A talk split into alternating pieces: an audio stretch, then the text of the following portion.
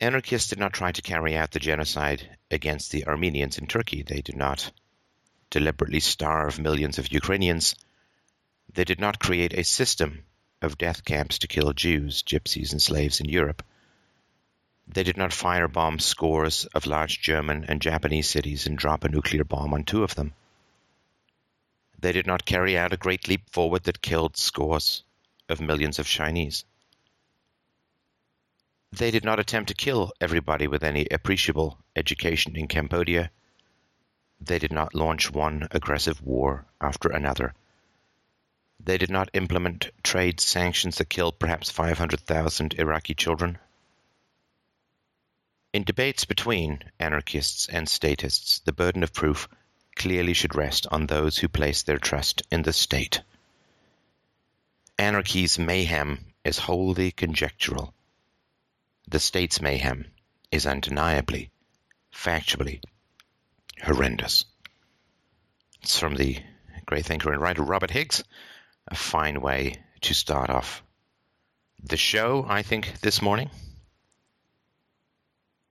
And I guess one other thing which we could mention that I think is, uh, I guess, somewhat important. So, this is trend in U.S. cities these days where gangs of uh, youth get together and create something called a knockout game. And certainly in the U.S., it's all black. I don't know where it is in the other countries. Uh, sorry, in in New York, it's all black. It tends to be focused on Jews, and so it says here. The dangerous knockout attacks. The dangerous knockout attacks on strangers in large U.S. cities are leading to arrests, more officers flooding the streets, and more warnings for vigilance among an unsuspecting public. Perpetrators have dubbed the violent practice as the knockout game, where young people try to randomly knock out strangers with one punch. Recent attacks have occurred in New York, New Haven, Connecticut, Washington, D.C., and southern suburban Philadelphia. But the violent attacks go back several years. In 2011, St. Louis had a rash of incidents, one of which led to the killing of a Vietnamese immigrant. Some of the assaults are recorded and posted on social media by the attackers. And what I think is interesting, I mean, it's, it's pretty, uh, it's pretty terrible. That um, I'm just going to find the quote here. Yeah, so what they're saying is uh, there are safety in numbers. Uh, try not to be alone if you're by yourself. There's nothing wrong for you to decide to cross the street if you see a group of people walking towards you.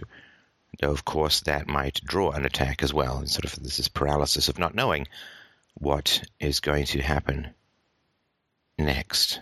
And the cops are saying that what we need to do is teach the children or teach the young people more about respect, right? So this is some copy says the attacks are an example of why there is a need for a deeper conversation with young people about respect. You see, respect. We need to teach young people about respect. Now, we as a society, let's look at whether we treat young people with respect. Well, of course, you're legally allowed to hit them. Uh, how respectful is that, uh, really? People get divorced all the time. People, uh, women have kids without fathers all the time. This is uh, deeply destructive to uh, to children. And it's not that um, it's not that these things happen. You know, people get married to the wrong people, and divorces happen. But adultery happens too, right? But we say to adulterers that that what they're doing is not good, that what they're doing is bad. Right? That's what we say to adulterers. And we don't sort of say, you go boy power, uh, you you be independent of your vows, you go and get your needs met, and and uh, it's it's a good thing. We say to adulterers, particularly male adulterers, uh, you know, you've just you know, it's really bad what you've done. You've just messed up a family. And we don't say that to families that break up. I mean, I guess I mean to men who leave families, we, we you know often we'll, we'll refer to them as deadbeat dads, but only if they don't give their ex-wives money, which they usually don't give because the ex-wives are denying them access to their children. The, it's about 80% of fathers who have access to their children who give child support. And if you're not allowed to have access to your children, then that percentage drops significantly. And uh, generally, if, if it's not the courts, right, then generally it's the wife who's denying access to the children. Or so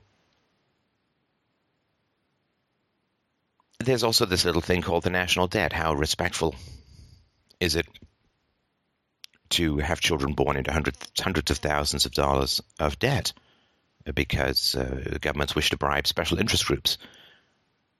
And let's see. Well, there's religious instruction where children are, their reasoning and uh, thinking capacities are not exactly respected. Instead, they are bribed with heaven and threatened with hell if they don't conform to a particular belief system, which is patently anti rational.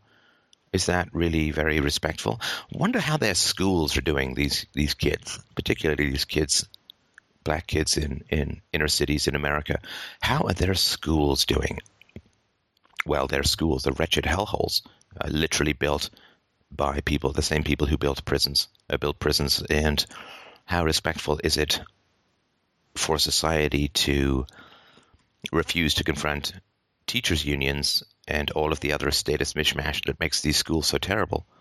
I mean, these kids would be better off out of school than in school, but it's convenient for most people to have the kids stuffed in these hellholes because it allows the moms to work, it allows the teachers to take summers off, and allows the government to propagandize. Where is the respect for the children in these situations? 70, 80, 90% of parents are still hitting their children. 40% of kids in high school are still getting spanked. And we as a society are so bereft of reason, empathy, concern, and the capacity for negotiation that we hit children, we take things away from them, we put them in timeouts, which are these little temporary invisible jails.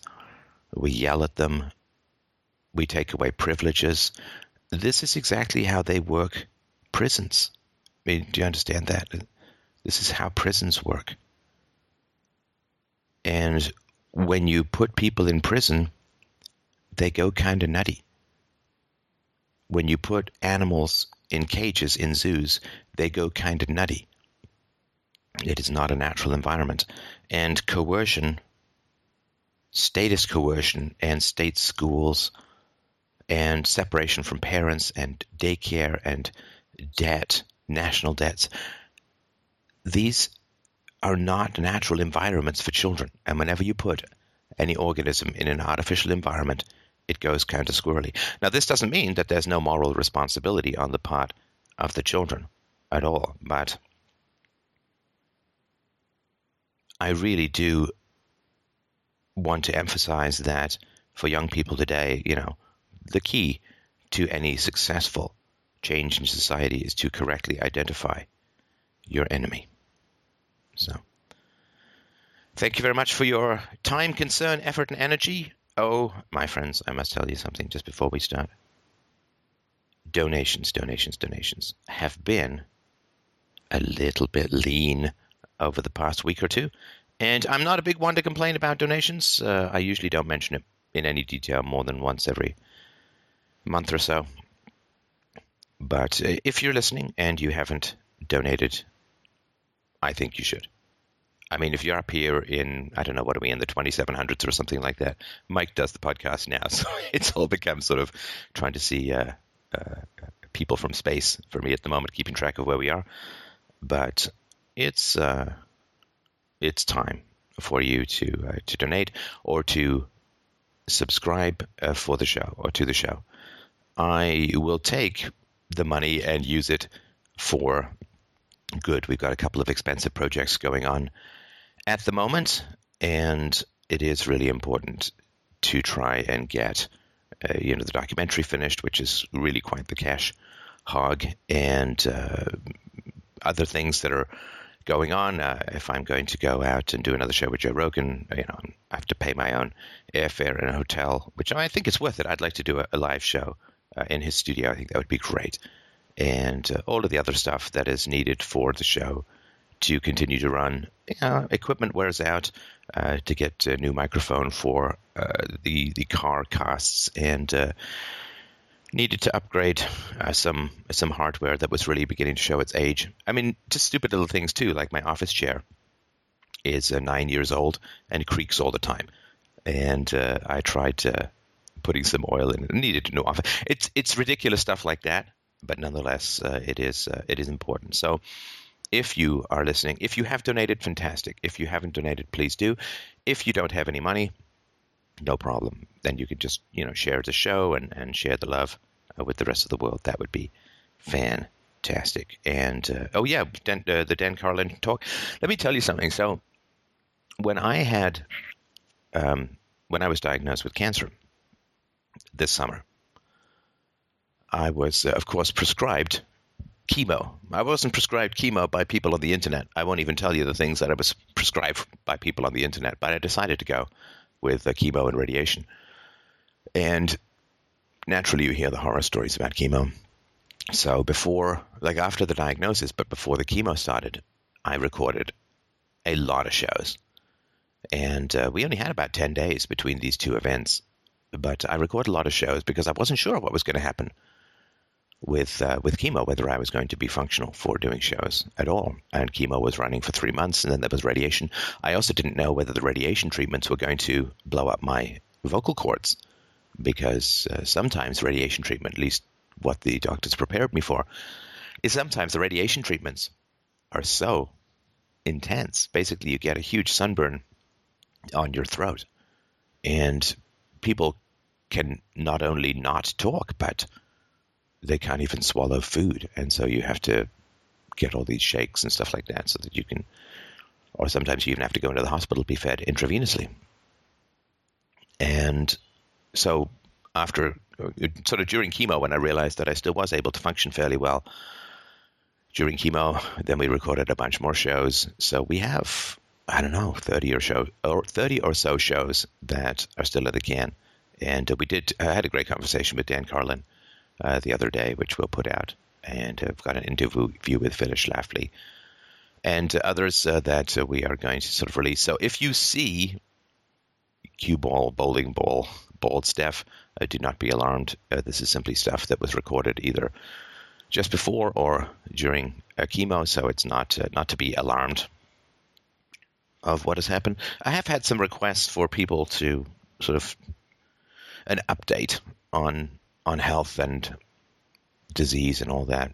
And I will tell you that I am not glad that I had cancer, but I'm glad for almost all the effects of having had cancer, which is a, a sort of an interesting paradox, I suppose. And all of the effects of having had cancer and been at least so far successfully treated for having a, a very aggressive cancer.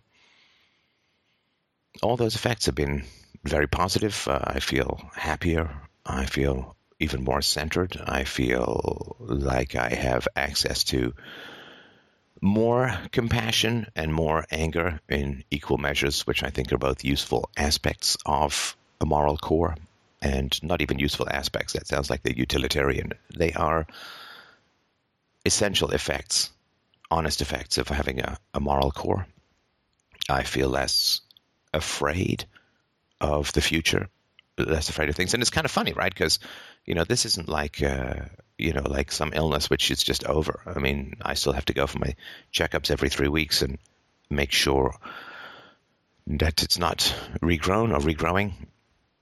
And uh, the only way that I'll know is if I develop some sort of other physical symptom or feel run down or whatever. So uh, the odds of finding it in a scan are so tiny that they don't even bother. So, so it is not a disease that that ends, but it is something that has made me less scared of the future. You know, when you delve into philosophy and you really take that red pill and you really wake up, you see what the future is bringing almost inexorably. And that can be anxiety provoking. And there is a kind of panic, right? Like you're trapped in a truck that's heading towards a cliff with all these other people who are singing Kumbaya and imagining that they're on a road trip. Well, they're on a canyon fall that is imminent, and you're trapped in the truck and you can't get out. And there is a little bit of freak out that occurs. You know, like angry cat in a tiny cage. I don't really feel that so much anymore. I don't feel that so much anymore. I think that when you have something that takes away your power, when you have something that is so emphatically what you don't want, it gives you a liberating sense of your own limitations. I can do what I can to make the world better. I can fight as I, hard as I can for reason and truth and, and virtue. But after that, it's in the world's hands, you know. Like when I was a kid, I had this helium balloon. I was about five or six, and I really liked, you know, like all kids, I just loved that helium balloon. And some guy came up to me at the fair and said, You can keep that helium balloon, or you can enter it into a balloon race and maybe win a bicycle. And it would be interesting for me as a kid, you know, I, I grew up really poor to have a bicycle that wasn't cobbled together from other people's thrown out bicycles, you know, like Adam Sandler's song about the car which has seven different colors that you have to open with a coat hanger. Well, it would have been interesting. I would have loved to. So I'm like, oh, I'll I'll try for a bicycle. And then he basically just he took my yellow balloon. I still remember the guy. He took my yellow balloon, he let it go, and it went sailing off into this amazing blue sky. I don't know. In England, they say this about the summer of 1940, about the Battle of Britain summer, how amazingly blue the sky was. I don't think the sky is more blue in England, but it's so rare to see it all blue that it just seems like this electric cannon of azure that gets fired deep into your corneas. And it was this yellow balloon sailing up into this blue sky. And of course, I realized pretty quickly with this, you know, as the balloon rose, my heart sank, and I realized I basically just said to someone, Take my balloon and throw it in the sky. I'm never going to see it again, and I'm never going to see the bicycle. I mean, he tied some little tag to it before with my name on it or something, but basically, I realized that my greed for the bicycle had had me lose a balloon. Of course, I never, I mean, balloon race, what are you kidding? I mean, he could have been just some idiot who liked taking kids' balloons. I don't know. But when you let go of that balloon, the wind takes it. And to sit there and yell at the balloon, go left, go right, win that race, come on, you can do it, run. Well, you let go of the balloon, right? And everything that I do, I blow up a balloon, I let go of a balloon. And then wherever the balloon lands is wherever the balloon lands. What people do with philosophy is what people do with philosophy. The world has never had such exposure to philosophy before. All right, we're doing two to two and a half million views a week. Sorry, a month. Two to two and a half million views a month. And that's the most philosophy the world's ever absorbed in history. And I mean, it's still growing, of course, right? With your help. And that's just astounding. If the 200, so let's just say it's 2 million, and let's say only 5% of those listeners, they're not all new listeners, of course, but let's just say 5% of those listeners end up not hitting their kids every month what that means is that your support, your participation in this show has resulted in 100,000 people not hitting their children every month. 100,000 people stopping hitting their children every single month. And that's assuming it's only 5%. If it's 10%, that's 200,000, of course, right? I mean, you tell me what better good you can do with your resources than support a show like this? Hey, no, seriously, tell me if there's a show out there that can result in 100,000 fewer parents every month hitting their children, you tell me and I'll go work for them. That's an astounding amount of good. And that is how the non aggression principle can spread in personal and practical terms, and children who grew up without being hit are going to end up being more peaceful in the world and more foundationally resistant to statism. The greatest, resolu- the greatest revolution in the world is sheathing your spanking hands against children. So, yeah, and many non-listeners share the spanking video and the the spanky arguments. I mean, the material we put out gets no spank, uh, uh, no spank shows. Jordan Riak and uh, uh, other people, Michael Goldfield, they're all sharing this stuff.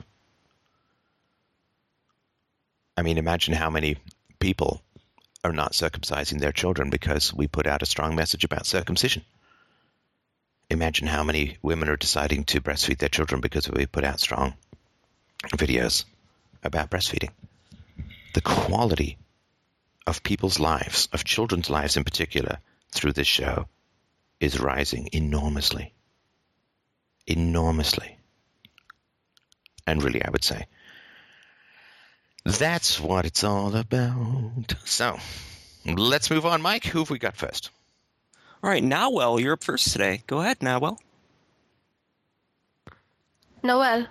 Um, hello, Stefan. I was going to say, uh, otherwise, I would going to say, shouldn't you be in an aquarium somewhere? How are you doing? I'm good. I was shaking before I started uh, hearing you uh, listening to you because um, it's the first. You're the third person that I'm going to um, tell about my problems, but it's it's not uh, the third person because uh, I'm aware that your entire audience is listening as well. So I was nervous in the beginning, but now I'm, I'm glad I was listening to you because it made. Well, I appreciate that, uh, and uh, I hope I hope that we can be of some help. What's uh, what's on your mind? Um, I have two questions. Uh, I I am aware that I need to give you a background uh, after I tell you. Um, I tell you my mm-hmm. questions. Uh, my first question is How do I deal with my father and society, who both have continuously threatened me, but feel that my desire to live by my own values threatens them? Mm. Um, my other question is How can I work on my relationship with my distant brothers? Right. What are the values that are causing problems, do you think? I was uh, raised in a Muslim town in Israel and uh, by Muslim uh, parents. And uh, when I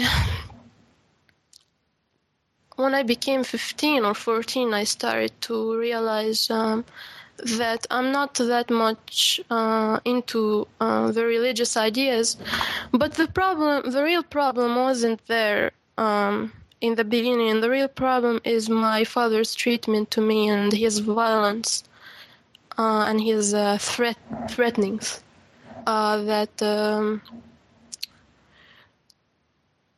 didn't stop until this day like it's still um, still there, but when I was 13, 14, 15, it was hell. It was more than hell to me. He was very violent. Um, there was a lot of uh, physical uh, punishment and pain, physical pain involved. I'm incredibly sorry to hear that. I'm, I'm, incre- I mean, sorry to hear that. Uh, it's uh, incredibly difficult, particularly in your teenage years, right? You're, you're trying to achieve uh, an adult identity. You're trying to achieve some independence, and to be in a quagmire of violence is incredibly difficult. I'm, I'm so sorry for that. Um, I don't know right now where where I should start telling my story because um, there's a lot of things.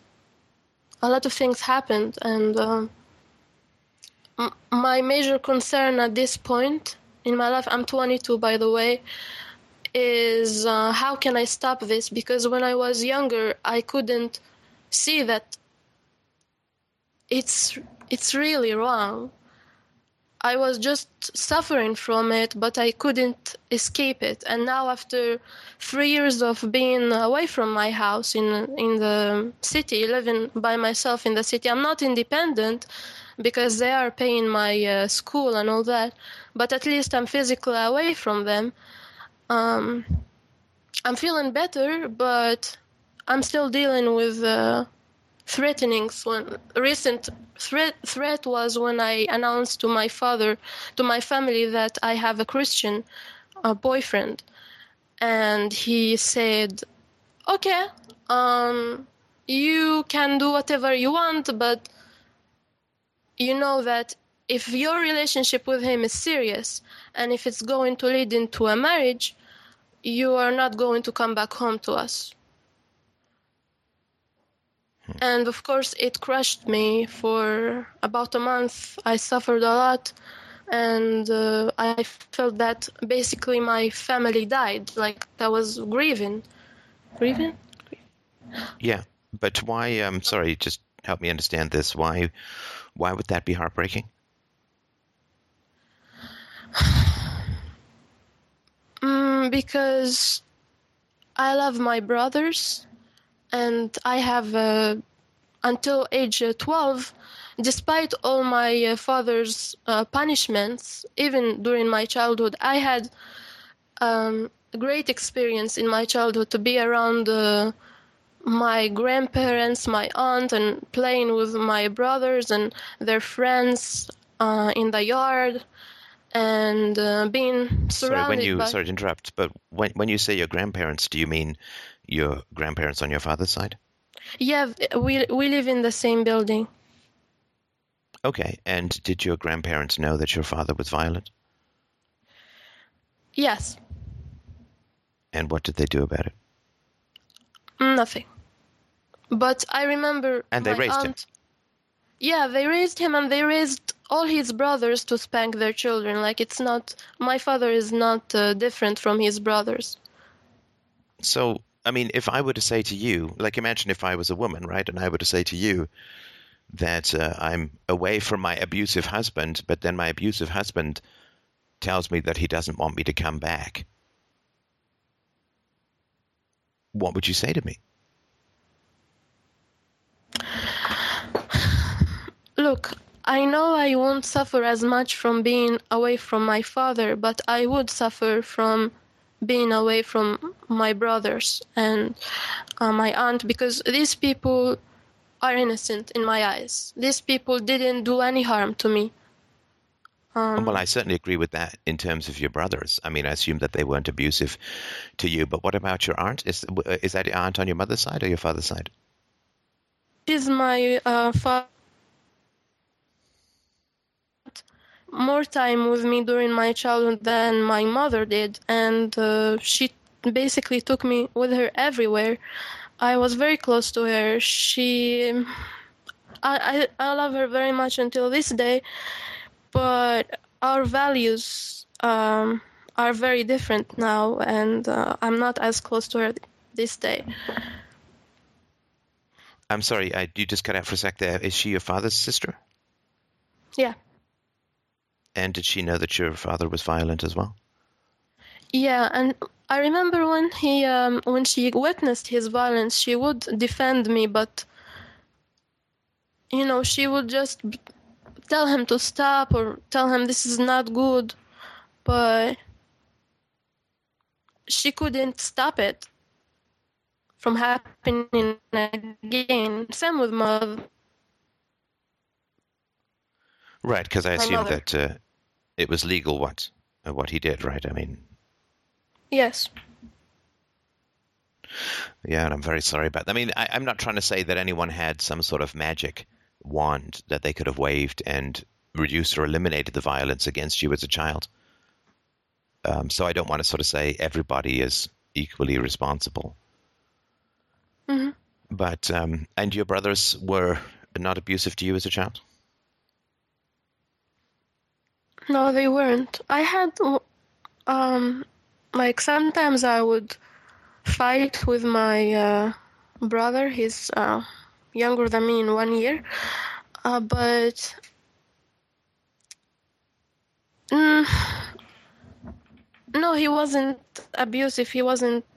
I don't know what, what you mean exactly by being abused by my brothers. Well, I mean, they didn't hit or hit you or torture you or anything like that. They they would push me or you know we would push e- each other if we get really angry but it's not something that happened uh, all the time Right. Okay. Okay. yeah Now, do you think that your uh, what are your brothers' perspectives on your father? What do they think of him? they think that he's trying his best So they don't. So they think that he's doing things that are not great, but they feel that he's doing his best. yes they And know that it's they- wrong to be violent Yeah. uh, actually what Okay. Yeah. That's good. That's good. Do you think that when they have children and they become fathers themselves, do you think that they will be like your father or not?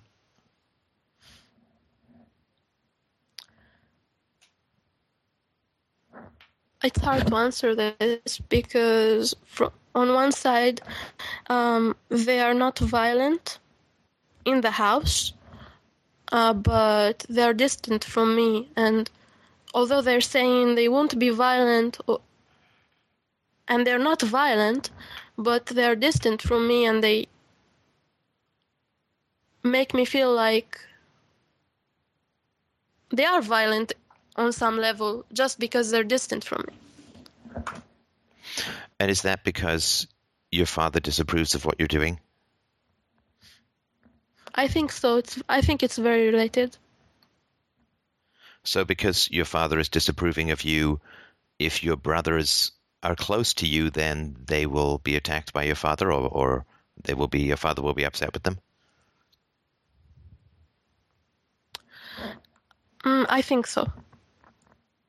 Right. I think this is what they fear because um, in the last um, argument with my parents, uh, when my brother was there, and he said, although I am atheist like her, I don't want her to do things that would upset my parents because if my parents are upset, this will uh, shake the whole family and will uh, stop the stability of the family. Right. So appeasement, right? If if Yes, yes. if your parents are upset, so don't say things that are going to upset your parents. Mm-hmm. Right.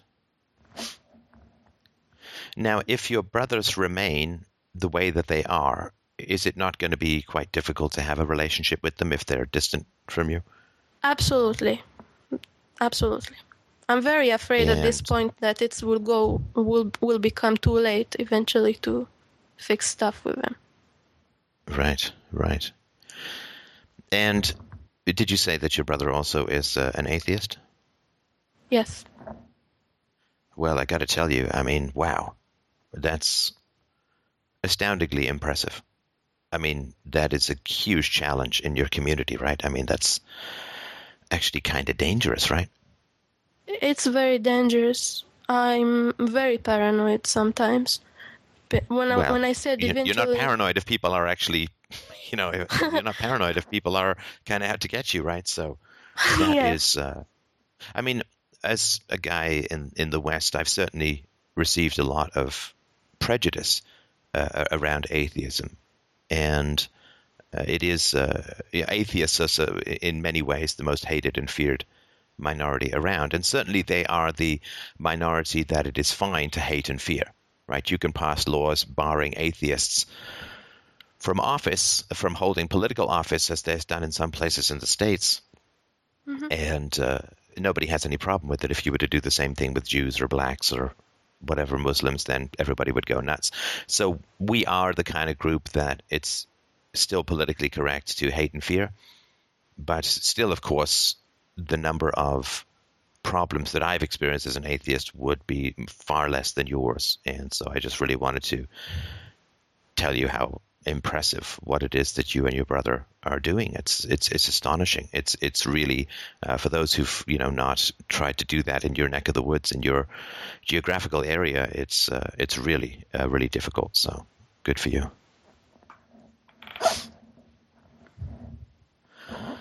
Now, you can't make moral decisions for your brothers. You know that. I'm just I'm just reminding you, right? The rejection of violence is at the beginning of things, right? It's like if I had a father I loved very much and my father spent 5 years dying of lung cancer because he smoked and then I had a brother who was a chain smoker, it would not be hard to figure out that I was going to set myself up for the same pain again, right? Mm, what do you And so, what I mean is that your brothers, like your father, wasn't born being violent. He was, through circumstance and also through choice, he was. He was turned into and became someone who was violent. And with your brothers, it's always important to try and figure out which direction people are heading in, right? Mhm. And that's why I was sort of asking about your brothers. Which direction do you think they're heading in? Are they heading towards your father's way of interacting with, with children or with people, or are they heading in the opposite direction? now, if they're heading towards your father, then they need to stop as soon as possible and turn around, right? And and the urgency of that is really important. But when you become um, a violent, sorry, go ahead. Um, the interesting thing is I can't tell right now because my brothers are as well distant from my father, but they are distant from each other, and it makes the it makes all of us looks like everyone is living in his own world, small world. Right. Right, because abusers separate people, right?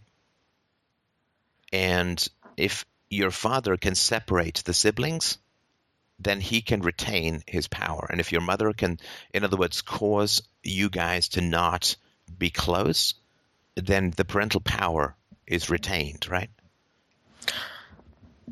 But how can I be certain that my brothers are distant from me because of my father? Well, first of all, your brothers are distant from you not because of your father, but because of their choices, right? I assume that they're adults, right? Yeah. Yeah, so i i- your father, I mean, unless he's got them locked in the basement, well, there's probably no basements where you are. if he's got them locked in a shed, right, then your your your brothers are distant because of their choices, right? It's not all your father, right? I mean, you're adults. Now, I'm not mm-hmm. saying that it's not incredibly difficult and and scary, and he's not a brutal and you know a powerful person be- simply because he's a father, but it's not because of him. That's to not give your brothers the respect of moral choice. They have moral choices. Those moral choices are very difficult, but they still have them, right? Mm-hmm. So it's because of their choices. Now, as you probably know, I am not someone who places any intrinsic value on biological family. I personally, I place no value on someone because I am related to them. I place no value on parents because they are parents. Right? To me, as an adult, philosophy overrides biology. Right? That's what I was always taught when I was a kid that standards override biology. In other words, just because you're hungry doesn't mean you can steal. Uh, just just because you want to have sex with someone doesn't mean you can if they don't want to. Right? Just because you want some toy doesn't mean that you can take it from another kid. Your greed, your lust, your desire, you must master biology with philosophy. Virtue trumps instinct. That's Mhm. what I was always taught. I mean, if I grabbed some other kid's toy and said, but I really wanted it, they'd say, well, that's, you know, your desire, your preference, your biology, your grab instinct, your greed must bow to respect for property. So I was always taught that virtue should trump biology. Now, family is biology. I mean, it's history and, and proximity and all of that, but family is biology. And so I was always taught that virtue must be infinitely superior to biology. And I was also taught not to ascribe positive or negative characteristics to people based upon their biology. In other words, I should not think that Japanese are superior because of their biology. I must also not think that blacks are inferior because of their biology. So I was always taught to not ascribe virtues to biology and that values must always be superior to biology. And the last thing that I was taught was that it is unhealthy to be in abusive relationships. I was taught that always. Which is, when I grew up, most of the families were broken families, they were single mother households.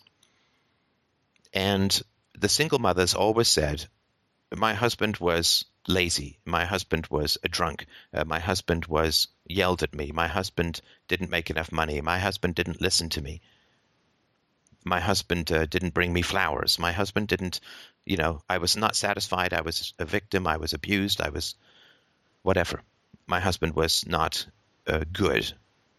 And, and therefore I left him. And everybody thought that this was a good thing.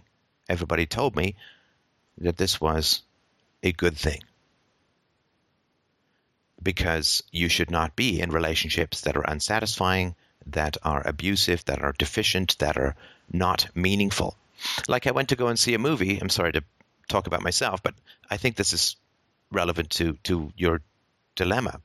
I went to see a movie and I saw it three times with my own money when I was working three jobs. There's a movie, Kramer versus Kramer. And the woman left the husband. The husband was not abusive. He was not a drunk. He was hardworking and Meryl Streep played the woman, and Dustin Hoffman played the man.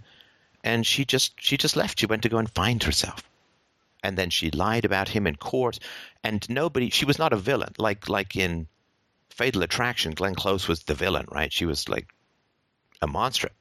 But Meryl Streep in Kramer versus Kramer was not a a villain. Uh, she was uh, someone to be praised for trying to go and find herself and be authentic and this and that and the other. So when you put these three things together, that virtue trumps biology, you do not ascribe people positive or negative qualities based upon biology, and that you should not be in abusive relationships. All the things that I was taught as a kid. And then when I applied this to parents, half the world went insane. It's like, well, you can apply it to husbands, right? Uh, you can apply it to races, but you can't apply it to parents. I mean, parents are, are always, people in power are always deeply shocked when you apply the ethics they taught you to the people in power. This is true for the voluntary family, it's true for anarchism, it's true for atheism. People in power are always deeply shocked, appalled, offended, outraged when you apply the moral lessons they taught you that they told you were universal to those in power. And parents are, in many cases, the local statism that breeds the big statism. So I'm sure you were taught many of these things as well.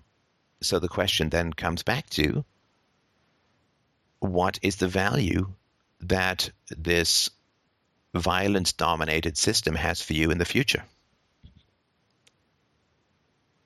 I um, when I imagine my future, if I have a, a husband and children, I would like my children to see where I grew up and to have uncles and um, to have this uh, warmth that I experienced when I was a child. Well, what kind of husband do you think you're going to get if you introduce him to your father?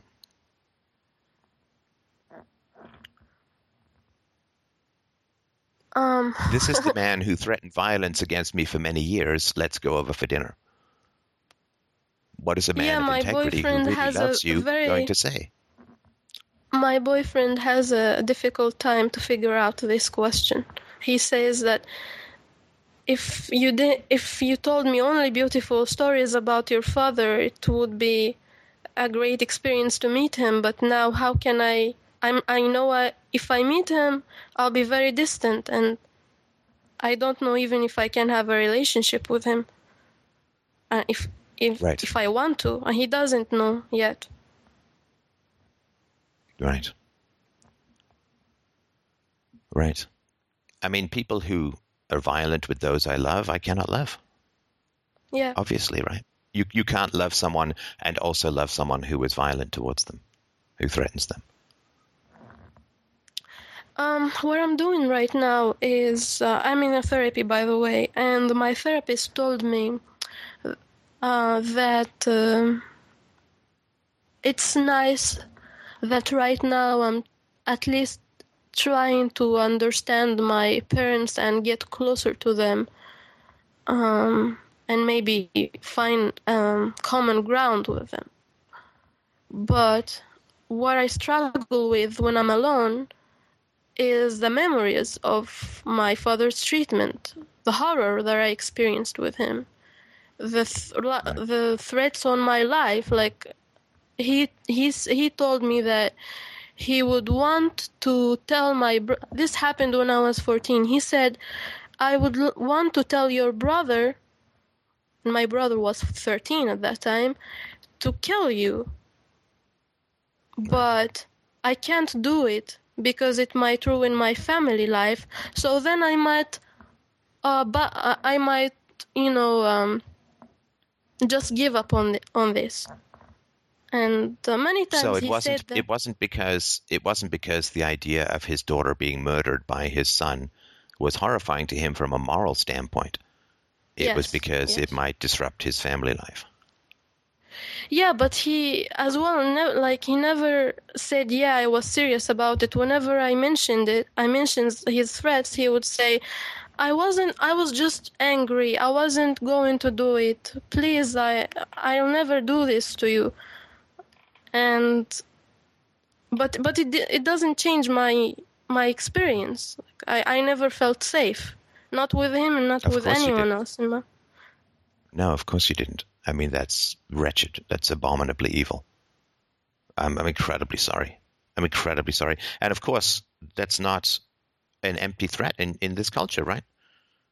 yeah, because other women were killed sometimes. Yeah, not up in here my. in Canada, there's a yeah, up here in Canada, there's a guy in jail for uh, murdering his four daughters because they were dating outside the faith. It is uh, it is wretched. I mean, it is it is not an empty threat, right? He says it's an angry threat, but it's not real. But uh, I can't, in this context, in my in my hometown, in, with the news, just think that it's not going to happen. No, I, mean, if it's not, um, you can't take the risk, right? Yeah, if it's not my father, then it could be just some extremist, Right, and right. Mm. Right. And do your brothers know about this threat? no, They don't know about it, right? no, Why not? why not? If you would, I'm not saying you should or shouldn't. I'm just, I'm just curious, right? I mean, why? I never got the chance to expose to them those kind of things. What do you mean? Mm, well, they weren't there when he was hitting me. Many times he he hit me when they weren't there, uh, and told me this horrible stuff. Um, so I never got the chance to sit and tell them, "Listen, Dad said one, two, three. It never happened. But you could have told them at some point over the past eight years, right? No, because I still don't feel comfortable at just starting a conversation out of nowhere. Hello, do you know that my father said this to me one time? Because I don't even have the basic conversations with them. I don't see them, they don't call me, we don't talk. And when I see them in the weekend, sometimes when I visit my family, we just say hello and just, you know, sit on the table, but nothing more. Mm. Right. Right. Well, I think that um, I can only speak to you from my experience that when I was still with my abusive family of origin, who I did not choose, and I certainly worked with them for many years to try and have them not be uh, abusive. When I was with them, my life as a whole was of low quality, to put it mildly, because people of quality did not want to be with abusers, right? I'm talking in particular about my mom. Mhm. And I am enormously glad that my wife never met my mother. I'm enormously glad, glad that my wife did not meet me while I was around my mother. Right? Because you can't you can't undo history. You can't be a different person. You can't be someone who never experienced that from these people when you're around them in particular. And I don't I genuinely do not believe that my wife would have married me if I had been embedded in my highly dysfunctional family system. Again, I'm not. I don't know what you should do. I, I mean, this is a. Uh, but I can tell you what my experience has been, which is your boyfriend's. I mean, if your if your boyfriend's mother or father had threatened to have him murdered, how would you feel about sitting down and eating with that person? Mm, not happy. Well, to say the least, right? Yeah. The more you love him, the more you want him to be safe and loved and protected. And if his primary caregivers threatened his very life, then you would not want to break bread with them, right? Yes. But how can you how can I communicate those things to my family because right now I'm not disconnected from them. I'm still like visiting them every 2 weeks, every 3 weeks.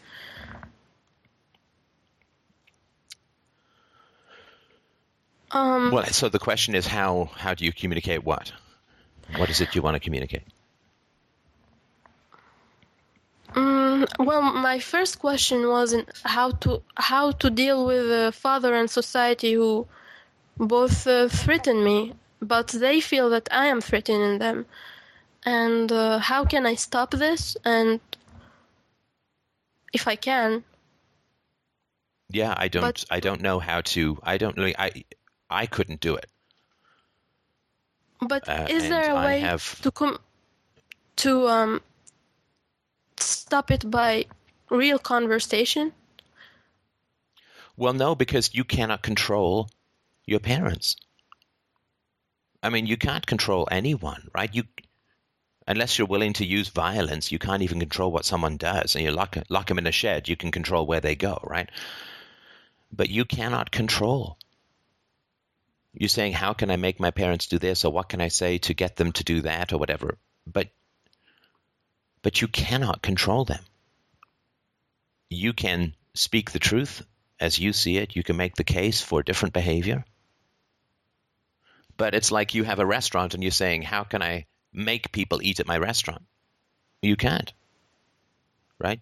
You can put pictures of nice food in the window, you can advertise, you can be friendly, you can invite people in, but you can't drag them in and make them eat, right?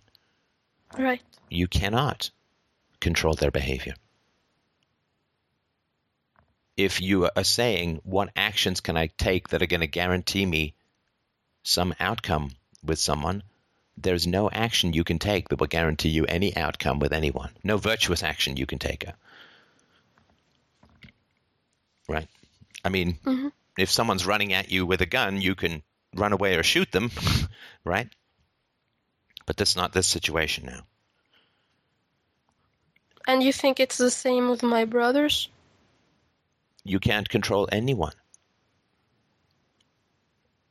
You have needs, which I sympathize with. I genuinely sympathize with. You have needs. You want your you want your family to behave in a certain way. You want them to wake up. You want them to recognize the dysfunction. You want them to hopefully accept the responsibility for doing wrong. You want them to not make excuses like, well, I was angry. Right? That's not an excuse, you understand? Mm-hmm. Right? If I if I go and s- stab someone and there's no excuse called, well, I was angry. Oh, well, then you don't have to go to jail, right? Well, I was angry doesn't, there's no excuse at all. I mean, I bet you it wasn't an excuse that you were allowed when you were a kid, right? So adults Right. can't claim it either. But but you cannot control anyone's behavior. You know, you were embedded in a family structure that was chaotic and violent, and therefore, as a kid, you developed, I would imagine, probably, you developed the idea that if you could do things to control other people's behavior, then you could stay safer. You could give yourself the illusion of safety by imagining there were things that you could do that would control other people's behavior.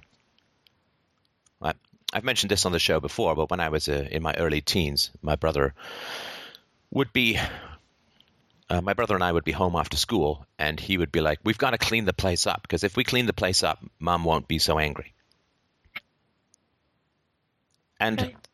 I never really felt like that was, you know, I would sometimes do it because otherwise my brother would get angry at me. But I didn't believe it, like that my mother was angry because the place was not tidy.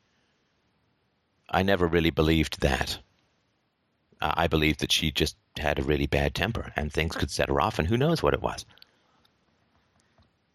But I didn't really believe that I could control other people's behavior. Like, if I found a certain way of doing things or a certain way that I could phrase things, that I would suddenly unlock a conscience, uh, unlock virtue, unlock apologies, unlock restitution, unlock better behavior in the future. You can speak your truth, and people will do with it what they want, but you cannot control how other people are going to react. You can have some influence, you know, like if you go up and scream at people, I'm not saying you ever would, but if you go up and scream at people, then they're probably not going to react very positively, right? But if you sort of calmly and positively put forward the truth of your experience, then people will react how they can react. But you cannot take ownership for how people will react to you. That's not your doing. You are not omnipotent, right? You are not in control of everything. You can control your own behavior, but you cannot. You cannot control the behavior of others. And if you want to find a way for your family to become good people, which obviously is, is a strong desire of yours, Right. First of all, that won't solve the problem. Even if your family became good people tomorrow, that actually is, in some ways, makes it even worse because it meant that they could have been good people in the past. They just didn't choose to when you really needed it when you were a kid, right? When you were growing up.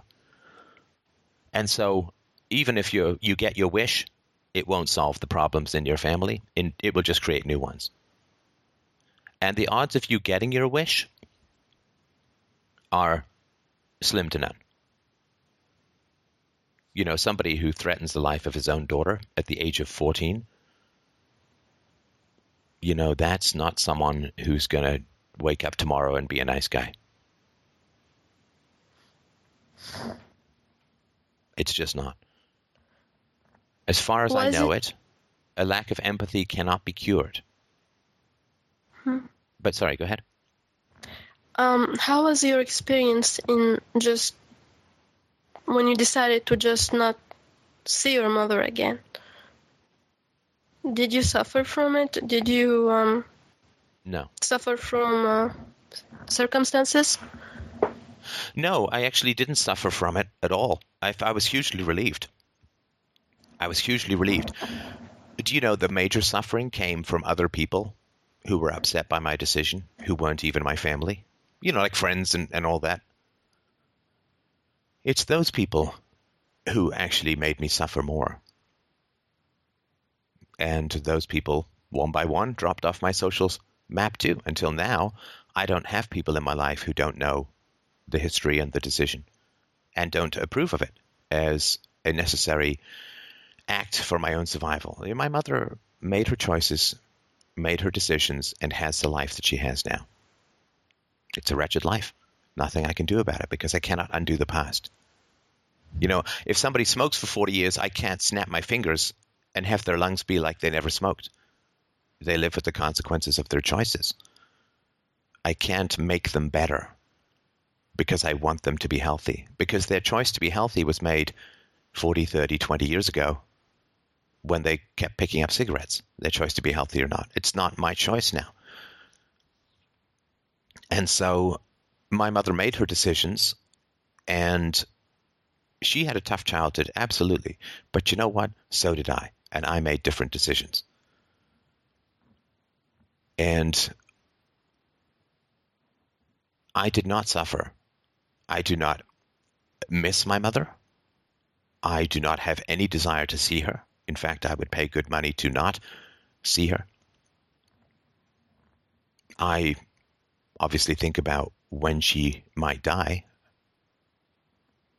but I don't have any illusion that there's a better mom inside my mom, right? There's this idea of the soul, right? That there's an uncorruptible, pure, virtuous, perfect part of you that can never be become irredeemably bad or wrong.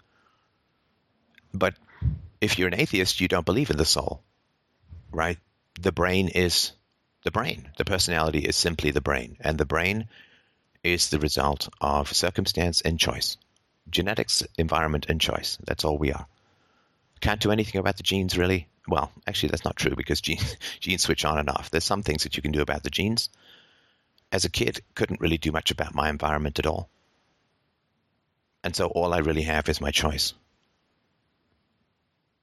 And I cannot nail myself to the cross of other people's bad decisions and follow them down into the living hell that awaits those who do harm against children, whether they like it or not. I simply can't do it. That would be like me smoking because my mother smoked. I mean, that's her choice. My choice is different. And I did not suffer. I am relieved and remain relieved that I don't have to see her. She was a brutal, manipulative, ugly, violent, vicious person. And it wasn't my fault that she was my mom. And why would I have to continue to imbibe the buffet of evil because that was those were her choices. It's time for my life and my choices now. And I was I just I listened to what society said. Don't be in relationships with abusive people. In my And I'm more gen- I, sorry, I'm I'm more gentle Sorry? than that because I, I I'm not telling you to leave your parents. I've never told anyone to leave their parents. What I do say is that I don't think it's particularly healthy to be in abusive relationships. And if there's psychological evidence to the contrary, I would really be happy to see it and to broadcast it. If people can find studies and psych- uh, respected psychological experts who say that it is to your benefit to stay in abusive relationships, I would be uh, thrilled to broadcast that. But that's not what I was told. I'm so sorry. Go ahead. The problem in in my society, unlike your society, is that I do feel threatened by my society, not just by my um, father. Right. Um, my fa- but it it's all related to what part of big part of it is a result of my father's words when he said stuff like, "If you do this, if you tell people that you're atheist, your aunts will hate you." No one will love you, even if they used to love you so much. They'll just forget about all that and start to hate you.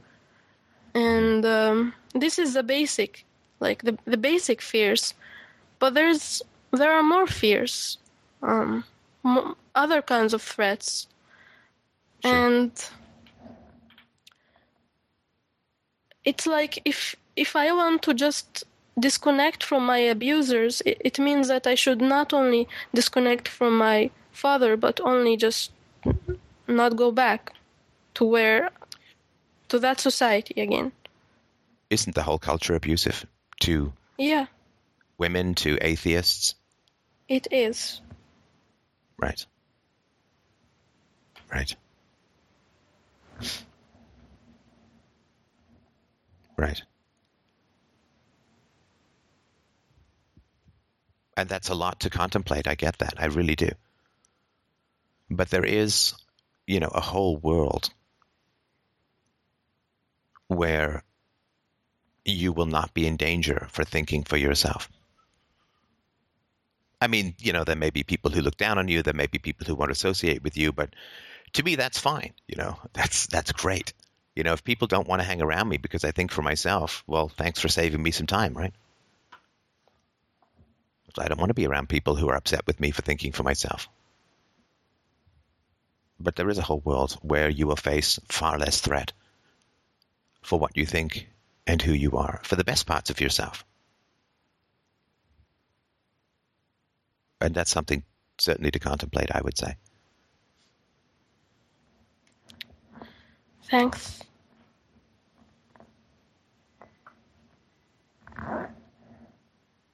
But it's not your job to make your family better. It's certainly it's I mean it seems it seems to be very hard to make parents better, for sure. Because, you know, they've had the power of authority for so many years. Unless that's part of the, the relationship at the beginning. But and listen, I'm so sorry, I do have to move on to other callers, but I just wanted to say I mean, your your courage is like a supernova. Your courage and integrity is incandescent, uh, and you should be amazed and proud and incredibly respectful of yourself for the choices that you're making and what you're doing. It is uh, it, it is amazing, and I salute you for the enactment of more courage in a day than I probably will ever need to exercise in a lifetime. And I, I just I can't tell you how much I respect you for your strength in doing that. Thank you very much. You're very welcome. And uh, do drop me a line and keep me posted if you can. And Mike, who do we have up next? All right, Don, you're up next today. Don, go ahead. Hi, Stefan. I just want to um, thank you for all the great work that you do. Um, I'd like to just kind of tell you um, some of the stuff that's been going on with my wife lately and just generally get your opinion because I'm kind of at a loss uh, on where to go from here. Um, can you hear me? Can you hear me? Okay. Yes.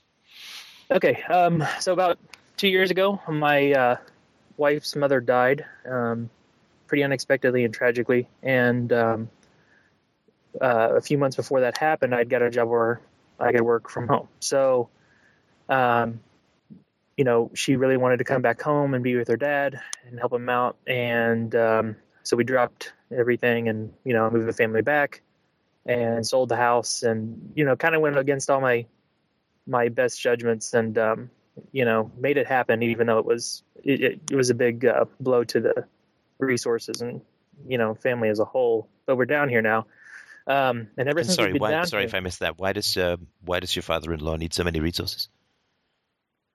Um, well, I guess he was he was extremely close with with his wife, and you know I saw them together, and uh, he's also uh, have he has he has multiple health issues, and she just wanted to be down here for him because picturing him alone is almost impossible. I mean, he's he can't get around very well, and uh, emotionally he's had problems in the past, and and and this has been quite a blow to him. So I mean, being down here has been very beneficial to him. I mean, I can't deny that. All right. Um, but since we've uh, come down here, um, she, my wife, has um, just started showing very serious signs of, of disrespect and, and just lack of affection towards me. Um, I, mean, the lack of affection and stuff goes back later, but this this kind of stuff that's happening now is is extremely hard to deal with. Um, the most recent thing that happened, and there's been others, is that about a month ago we went to a party and uh, you know, she got drunk and um, just started blatantly flirting with, being um, extremely grabby and touchy with, you know, all these other guys that were at this party. Um, Wow. to the point where it was it was blatantly obvious. I had people apologizing, like Jesus Christ, I, I can't believe she's doing that, you know, etc.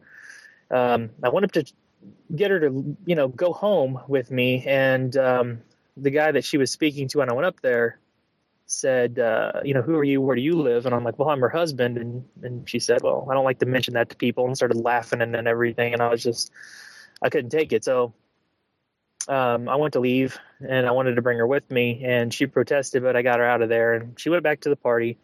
Uh, and I couldn't stop her from going back, so I sat in my uh, truck in the driveway, waiting for her to come back. You know, having having a beer and just waiting.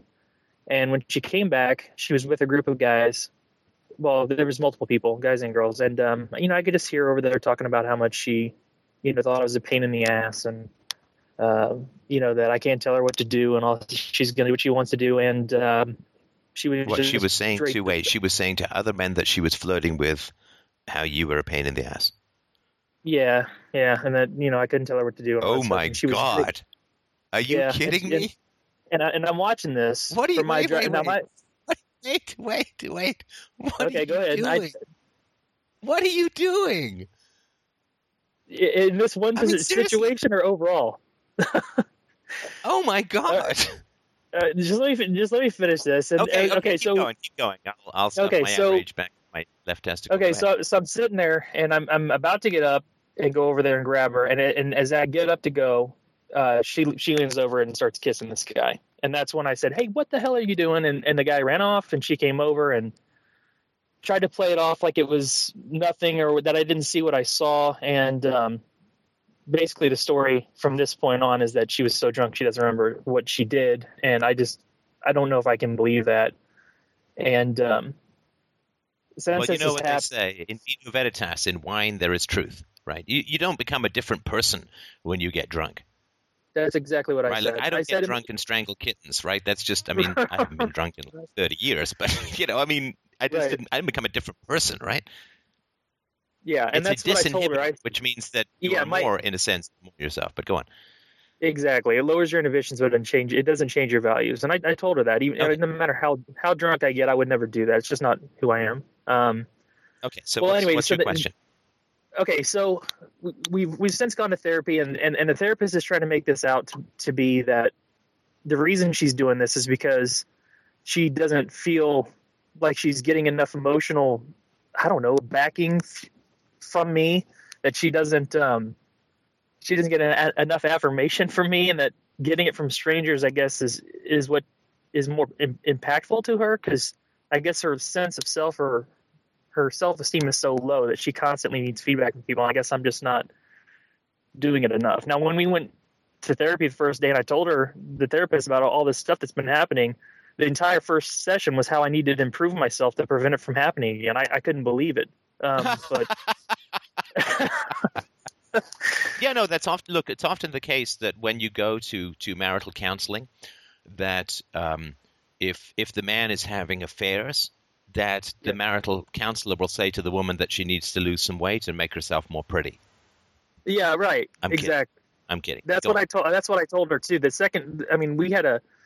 After that first session, I was I was so devastated because I was already victimized and my life was upside down because I really do love my wife and and when she did that, it just just tore me up. Um, Oh my god. it's the, the second session. Okay. when we- Okay. No. No. Okay. I, I got to stop okay, you there. All right. Okay, good. Good. Tell, I, I, tell I just, me. Tell me wonderful things that you love about your wife. Oh, uh, I think she's her her work her work ethic and the way she is like her her her strong willed mind is has always been kind of inspirational to me.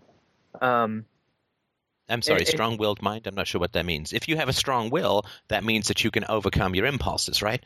So getting drunk and hitting on guys and dissing your husband, uh, that is not evidence of a strong will, right? well, unless she really that's just what she wants to do. I mean, look, I won't lie to you. I mean, ever No, everything- I get that that's what she wants to do. Did she Yeah. not make vows to you? yeah, I know she did. Yeah. Right. So so if you're going to make vows to someone and then you go and break them, that's not called strong-willed. Right. I mean, that's Right. called selfish. right? Yeah. But that's not like a strong will is when you need to overcome temptation, which is to drink more and flirt with guys, right? Because you're in attention, I don't know, oh, uh, right? But right. but that's not strong willed. That's just that's just being selfish, right? That's doing what you want. Right. Well, it, look, if I had to be honest, okay. I, so so let's let's hear another one. What else do you do you love about her? Well, um, I like I like the way she is with the kids, the way she handles the kids. She's a, she's an awesome mom. You know, I mean, she doesn't do this kind of thing thing in front of them. This is this is purely between the two so of us. So she doesn't disrespect you in front of the children. No, whenever this kind of thing, well, geez, I actually have to go back on that. Um, there, I bet you do. There was a, there was, yeah, there was. I don't know if you want to hear about it, but yes, there was a time that. I'm happy to hear about it if uh, you're okay with Oh, sharing. oh, This is all pretty anonymous. Yeah, we were at a we are one of our friends' weddings, and uh, the reception was in this like bar slash food place. And um, when nine o'clock rolled around, they didn't want any kids in there, you know. So uh, she was having fun fun with her friends. So I told her, you know, go ahead and finish up. Um, talk, you know, talking with your friends you hadn't seen in a while. I'll take the kids out to the car, and then we had a you know a TV and a movie player, and you know, uh, just wrap it up and come on out. Well, she left us in there for over three hours, and and I had to eventually. Um, you know, get the kids and go get her, you know, physically go get her so we could leave. Um, and by then they were Okay, but hang know, on a sec. Sorry, sorry. Let me. And I, I mean, Yeah. that's diff- difficult for sure. But what I want to understand is how does she speak about you or to you in front of the children? Oh, she she doesn't uh, she doesn't say you know disrespectful things in front of my kids. Like you know, she's she's never done anything like that. Okay. Uh, you know, verbally to to to put me down in front of them or you know degrade their opinion of me. No, she's never done that. All right. Good. Now, um, I'm kind of at this point now where there's there's there's no effect. Sorry, let me just ask a couple other questions uh, if you oh, don't have more sorry. stories. Okay. Um, how old was she when you got married? Let's see. She was uh, 24. Okay, so she wasn't like you got married when she was 18 and she never had a going out phase, right? No, no, no. And No. and we had, uh, you know, we I proposed to her. We lived uh, for two years together. You know, and I really, I, I- guess in, in retrospect, I should have asked harder questions during the, the whole vetting process. You know, but I, I really thought I had a pretty good handle on who she was before we got married, and uh, you know, it was great. Um, in the early years, Now, but, what you know, was your within years- relationship? you know. Sorry to interrupt. Uh, what was your relationship with your mother like? Oh God, it was uh, it was pretty rough. Um, my mom and dad divorced very early in my childhood. Um, and never really told me. He just never came home. He was in the Navy, and uh, he was gone for long stretches at a time, and he just stopped coming back home. Um, after that happened, we were we were in very poor straits. We were very poor, um, and my mom was working multiple jobs, and she hired this babysitter for us. And uh, uh, for many months, the babysitter's son um, he started molesting and eventually raping me. Um, and uh, it, I was so messed up with that. Um, I repressed a lot of those memories, and they didn't come out again until um, we actually went on vacation, and she went and saw this babysitter of ours many years later. I mean, when I was a teenager, and and, they, and all those memories started just they they all came back like in a flash. Started to have nightmares about him. It was a mess. Um, I'm sorry, sorry to that- interrupt. I just really want to make sure I understand this part. That's an incredibly grim aspect of the story. So, right, how old were you when you were uh, raped by the babysitter's son? six to seven. And in what way were you raped, if you don't mind me asking? Uh, it was started off with just molestation, um, but progressed from there to you know penetration, and you know I don't want to get into details, but it was it was bad. Was it penetration with his penis or with objects? Yes, yes, it was. Uh, to which or to both? Uh, to his penis. And how old was he? He was a teenager, early teens. God Almighty! I'm so sorry. My God, that's that's just beyond horrifying. I'm I'm incredibly sorry. I mean, I mean, it's horror horrifying what Yeah, you're talking about. now after now after that we i mean that went on for a while and and, and now it's it's ridiculous because you know the way i got it to stop was simply threatening to tell somebody um Sure. but he was real threat you know at the time and i was just scared and i mean when i the, the first time i said i was going to tell someone he stopped i mean it's ridiculous it went on for so long but anyway um so well, um, the- I guess my question is, hang on, hang on. So my question is, um, did your mother notice any change in your behavior when you started being molested and raped?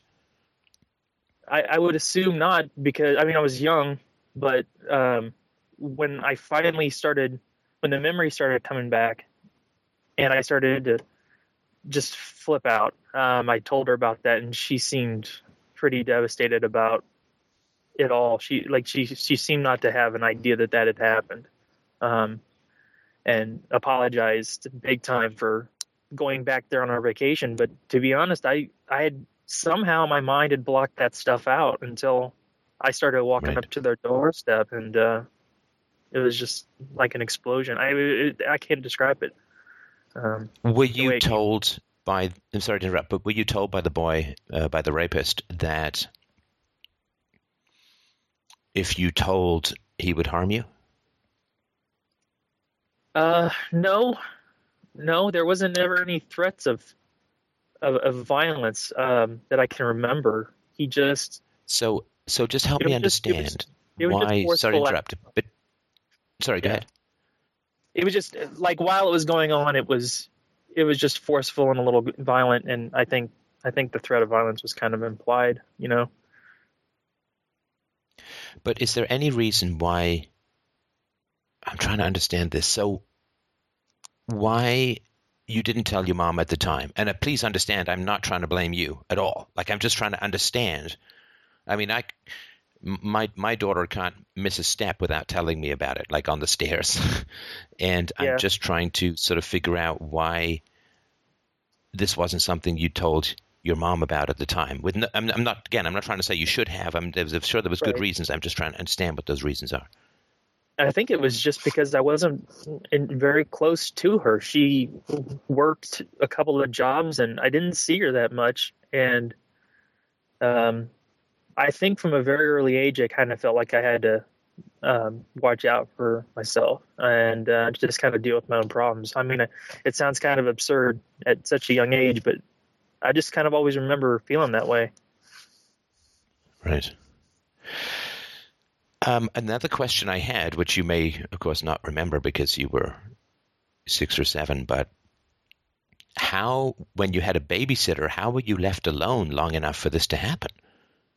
Well, it was it was like a kid mill. This was this woman had a ton of kids over there, and uh, this this son of hers, you know, he had his own room or whatever, and um, you know, it was just I'd get led back there one way or another, and um, or you know, we'd be isolated or whatever. You, it just and, and even today, I wonder why how she possibly didn't know, but it always seemed to be around the same time when she started cooking lunch for everybody and you know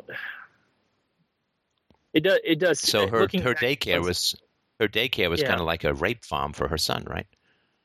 It i, I it, it, you- you- now that you mention it like mm-hmm. that it it does make me just cringe to think how many other kids he might have got after got after you know i, I just don't know What do you do? You think he's still doing it? I have no idea. You know, I mean, luckily when we went back, this this years ago, when we went back to see this lady who had babysat us, he wasn't there, and it's. I'm so grateful that I didn't get to see him again because I, I don't know what would have happened if I would have actually saw his face. Um, right, I have no idea. right. Uh, now I know that's I know that's bad enough, but then, you know, after, you know, my mom dated a, a bunch of different guys, and she finally ended up with my stepdad, uh, who was just an abusive ass, and uh, he ended up beating me physically pretty pretty regularly until I was actually old enough to to fight back. Um, so, you know, not not a good childhood just across across the board until I was old enough to kind of fend for myself and get out of the house. And did your mother know that you were being beaten by your stepdad? That one she did, yeah. Yep, she she knew about that. And, what uh, did she do about that?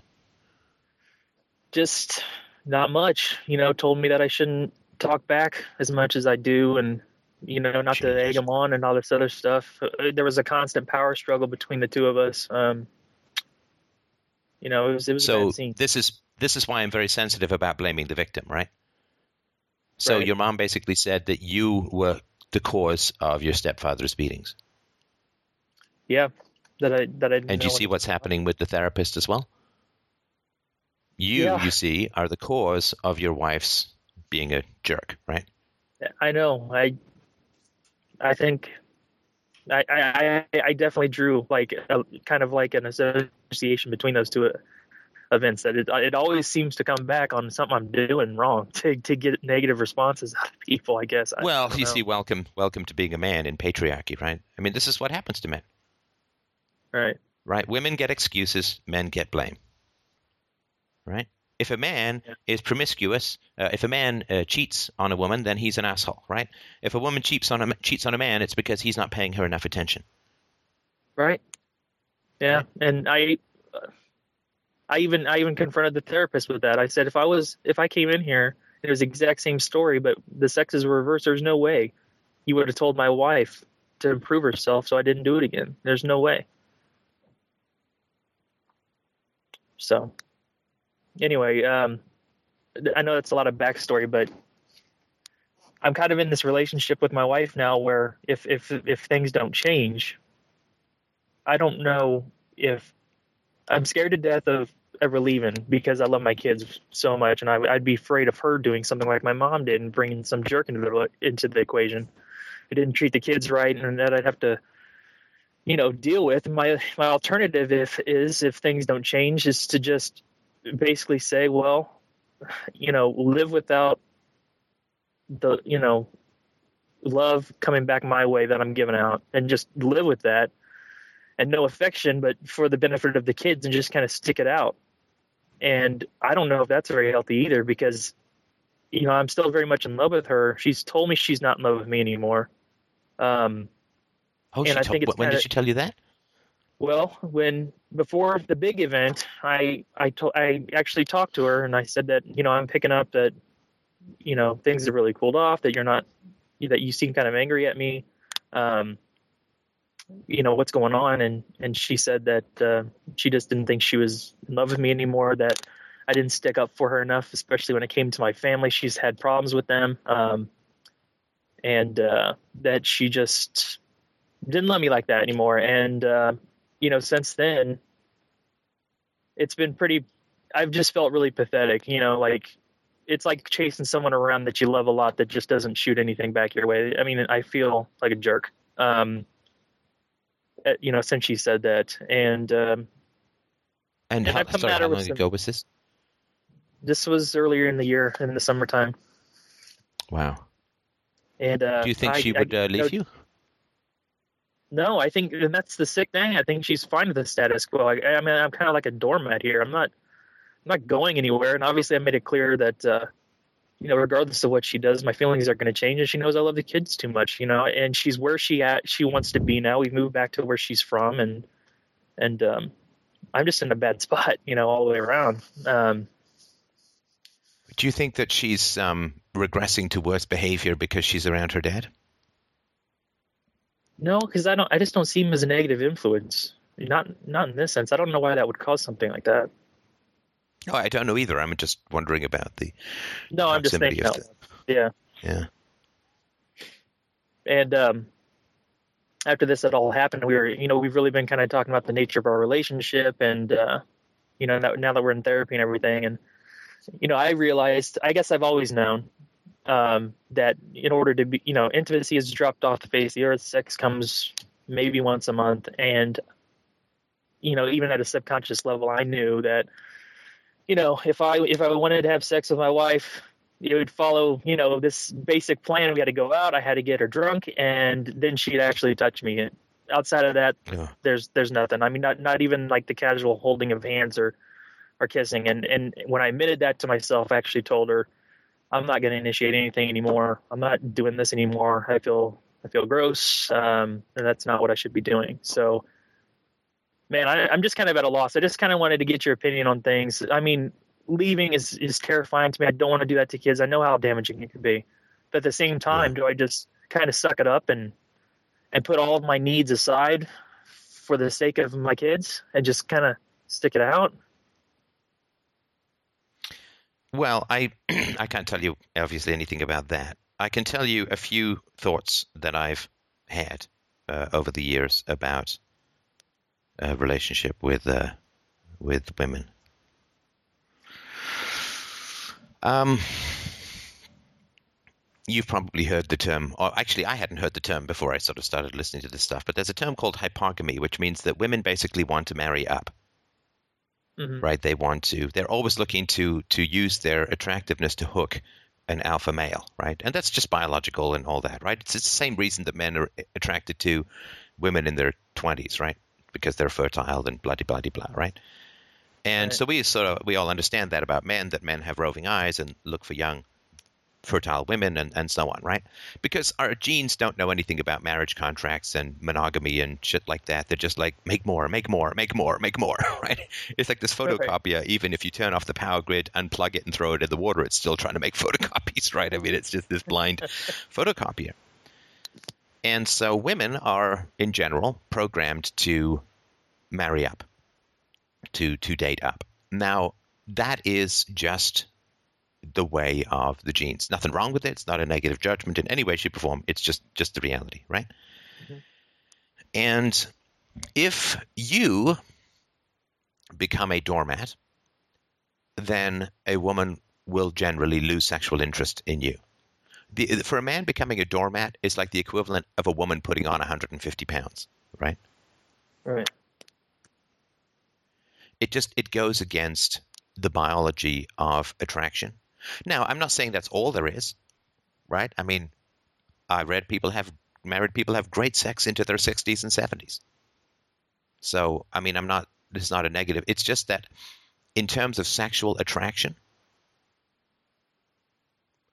if your wife views you as a doormat, then her sexual attraction, if she's not philosophically inclined, her sexual attraction will die on the vine. Hmm Women generally are sexually attracted to alpha males. That is not controversial. That's throughout the entire mammalian kingdom. Uh, they're looking for dominant males. If you become a submissive male, then she will lose her sexual attraction for you. Right? Right. Right. Yeah. Now, women, again, these are all gross generalizations, and uh, I will exempt my wife and daughter from all of these, but but these are just gross generalizations. So, women will strive to control a man because women like to be in control of their environment, because women are nesters, right? Mhm. I mean, this is why malls exist, and this is why you have more pillows on your bed than any human being could possibly want uh, to sleep on, right? Women are nesters. They like to control their environment. Women, i- with regard to their environment, women like to get their way. Now, these two drives are at odds, right? So women want to be bossy at home, and they want a man who's dominant, right? Yeah. And so a woman will try to control your environment and try and tell you what to do and try and control what it is that you want to do. And if you let her do that, she will lose her sexual attraction for you. Right.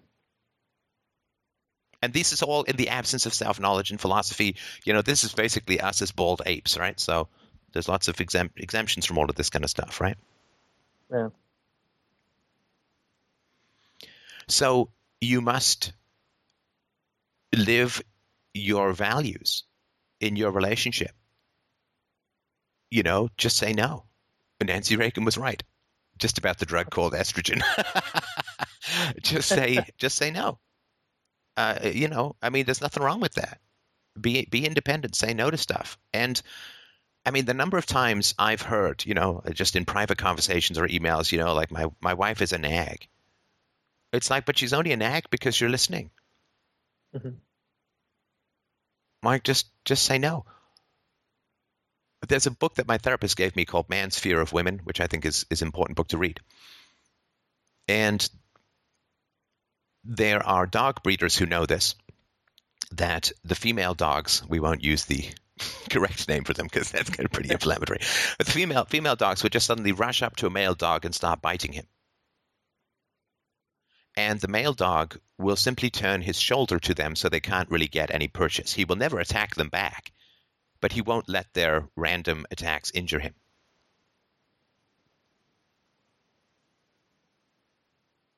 And so women will get angry and women will slam cupboards and women will be upset. And you don't engage with that, right? You rise above it. Now, again, to be my wife doesn't do this. I mean, and I wouldn't be married to her if she did, but but you are married to you're in this situation, right? So if your wife is pre self knowledge, then you have to understand the biology of attraction because you can't rely on the philosophy of attraction, right? Hmm And what is going to be attractive to your wife is you not hanging around in the parking lot waiting for her to come, but just going home. Right. I mean, you're just Right, sitting I there mean- waiting for your wife to, oh, if you can finish flirting with the guys, honey, I'll drive you home. Dear God. Dear God, she'd m- much rather have sex with the jellyfish because that's the amount of spine you're showing, right? Yep.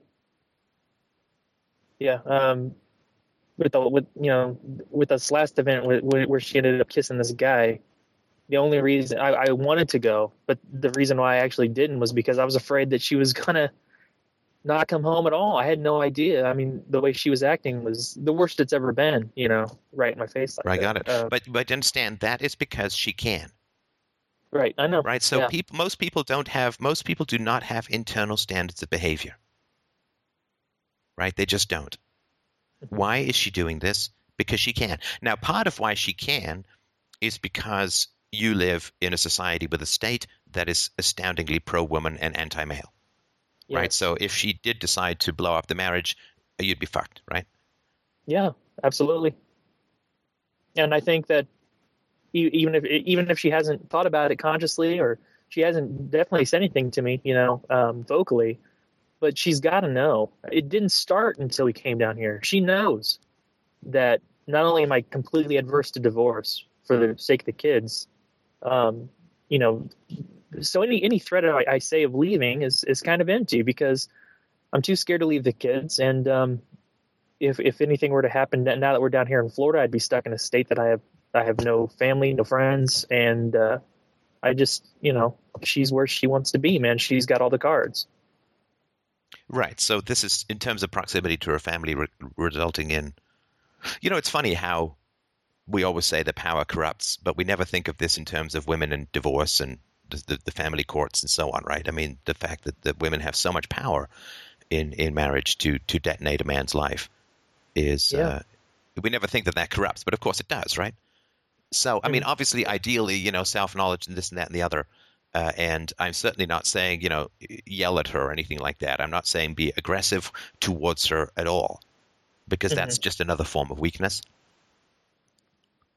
But you have to step out of the being dominated sphere. I mean, basically, you just you can't be that walking along the sidewalk, staring at the ground, holding your wife's purse while she goes shopping, broken-shouldered married guy, right? Right, right. I mean, you well, can. the um, It's just that, that that the price is going to be your sex life, right? Right. And the only reason that we're actually, I've, I've been imploring her to go to therapy for a long time, um, especially grief grief counseling, you know, for the loss of her mom. But she's always denied wanting to go. The only reason she's at there that we're actually going now is because after this last event, I told her that I would leave if she didn't take the effort to set up the appointments for us and actually show that she cared at all. And she did. She did set that stuff up, and um, you know, it's the only reason we're actually addressing the problem um, because I actually did draw an ultimatum. I don't know if she believed it or not, but she yeah, went through with it. So Yeah, and I, you know, are you happy with the therapist? uh, it's the the way that she handled that that first visit, I was so like winded by the way she approached it. I'm not real sure that I'm going to stay with her. Um, it, No, it was just First of all, you are not happy with the therapist, and you need to change your therapist. right, just straight up, yeah, yeah, No, seriously, this is this is what I mean by this is assertion without aggression. You know, I found it. I'm not paying someone 150 bucks an hour to tell me that my wife's flirting is my fault. And and you can say to her, that's disrespectful to you. I'm not going to have a therapist disrespect both of us. She's disrespecting me by blaming me for your drinking and flirting, and she's disrespecting you by not giving you ownership for what you're doing, but instead blaming me. yeah. So no, Right. I'm not paying for that. Mm-hmm. I'm not paying for a sandwich that someone spits in. Not doing it. Yeah.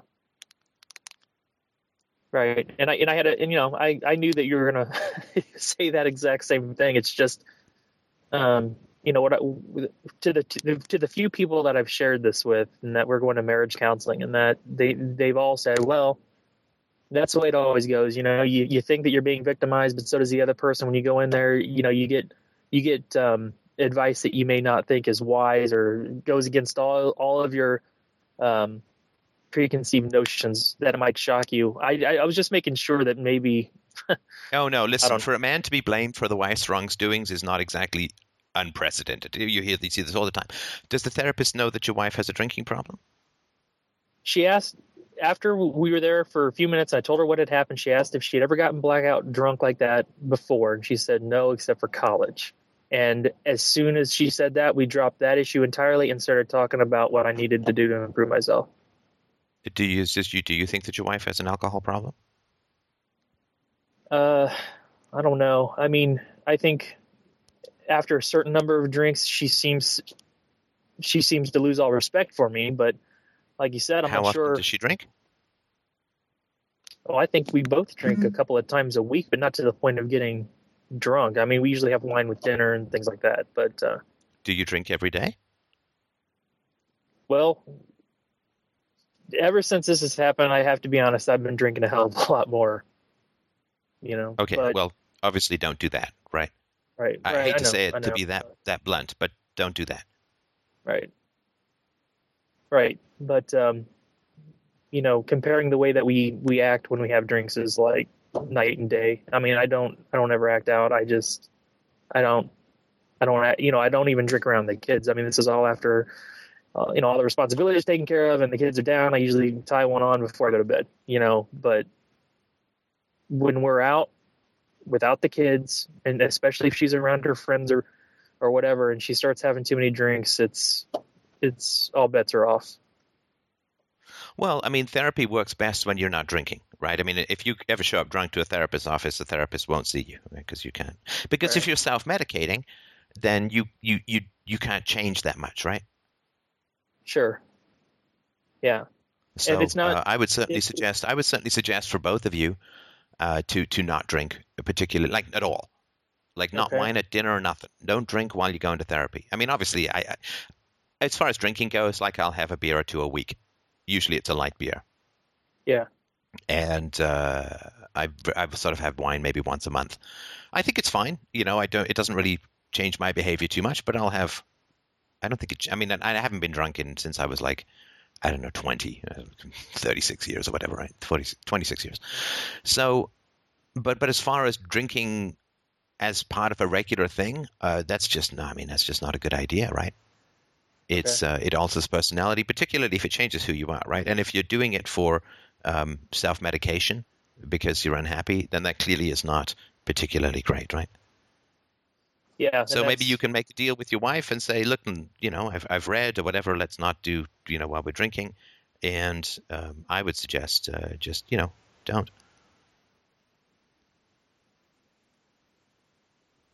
Okay. All right, man. Well, I I appreciate all the uh, the good advice, and um, we'll see how it goes. Best of luck to you. I would uh, definitely. Um, you can post on some men's rights forums. You know, you grew up without a dad, and Mhm. your exposure to men was pretty shitty, right? You Yeah. had a rapist babysitter's kid. You had a, a beating up. You had a series of, tra- I assume, pretty trashy men float through your mom's vagina, and then you had the a stepdad who beat you up and right so you you don't have a model for how to be a good man Well, right I've it's always like learning told myself though, cantonese or I have, something right yeah, but I've always told myself I've got a lot of examples on what not to do, and and everyone, you know, I pride myself on being a good dad, and and and I really think that that I am, and, you know, and, and everyone seems to agree with me. You know, I'm always I, kids are number one in in in everything in my life. Um, so completely polar opposite to the example that I was shown. So at least there, I'm not repeating any kind of cycle. That's great, and and good for you. Uh, that is something to be enormously proud of. But um, you don't have a good model for husbandry, right? Right, right. And uh, how uh, were you also in your early twenties when you got married? I think you said your wife was twenty four. Yeah, and and I was and I'm a few years younger than she is, so I was in my early twenties as well. Yeah, and I mean, for people uh, who have had really traumatic histories, and I mean, we're two for two, right, in terms of brutality in, in childhood. In the show, call in today. Today, uh, I would strongly recommend therapy before marriage, like individual personal therapy. Go to therapy, get the help that you need to process your history, and then get married. Uh, but uh, don't don't get married before that. Uh, it is it is tricky you can't really change the plane after you are in the air. So I just wanted to sort of mention that. Good for you for what you're doing with your kids, and uh, I'm sure that you can uh, find a way to better things. Uh, but but get a therapist who's you know read your Warren Farrell, uh, read some men's rights stuff. Uh, I think it's important and helpful. And uh, don't go to a therapist who's going to ignore your wife's drinking and simply focus on how you're deficient. That is not that is not respectful to either of you. So, thank you very much. Let's move on to the next caller. All right, you. Greg, you're up next. Greg, go ahead. Hello, Stefan. How's it going? Uh, well, Greg, how you doing? Good. I appreciate you having me on the show. And um, I wanted to ask your opinion or get advice from you on dealing with the drama dramatization of hedonism in the lifestyle of college students.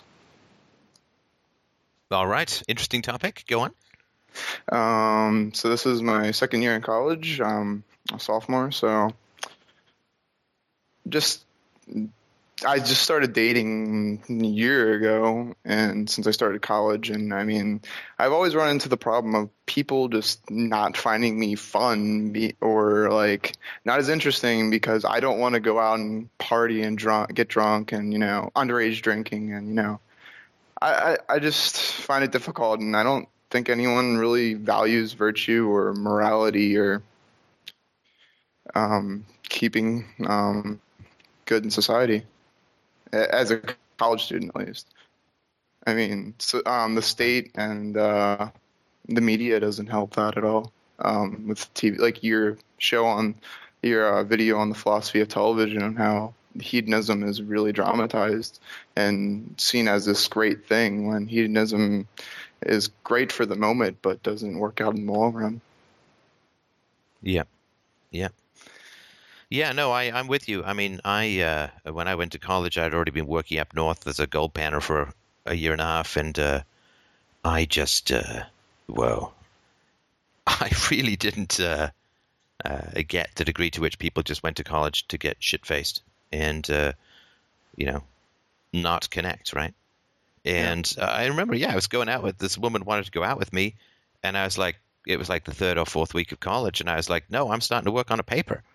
You know, I got a paper due in a month. I'm like, I'm starting to do my re-. and she thought she thought I like didn't want to have anything to do with her, and I was like, no, like I'm paying to be here. I I worked hard to save up the money to come here. I didn't come here to to to kill my brain cells. Yeah. Um, And I mean, it is it's tough. It's tough for people. It doesn't help how much financial aid that the uh, federal government gives to us, giving us free grants and loans that you don't have to pay back right now. And people lose sight of things that you know this is not free, and it's it's you're here to work, not to have fun, and people like lose sight of it, and it's just um, I don't know, it's kind of uh, discouraging. I mean, I I want to have a relationship like get some experience with dating and stuff in college, but I just can't find anyone that's actually virtuous at all, really. Sure.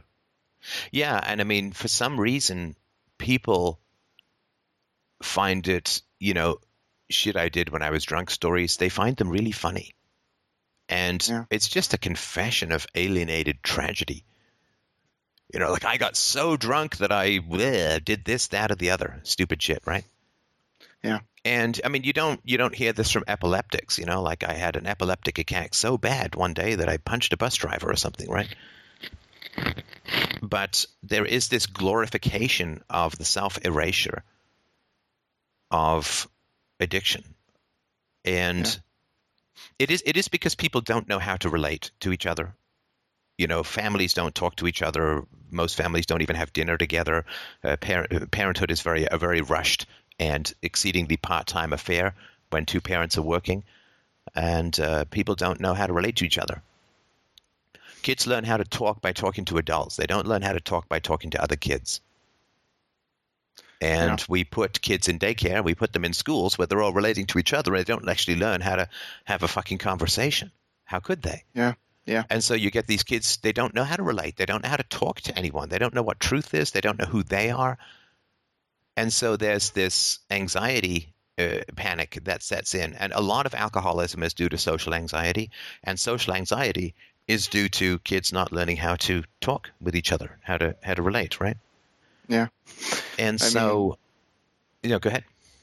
Um, last year, I started taking a bunch of philosophy classes and ethics classes, and I learned about existentialism and Soren Kierkegaard, and I mean that really changed things for me. Um, I try to like talk with philosophy with people all the time. I try to, and like no one like wants to even talk about it, like religion, politics, philosophy. No one ever wants to talk about it. It's like it's this touchy subject that you can't talk about because you might offend someone.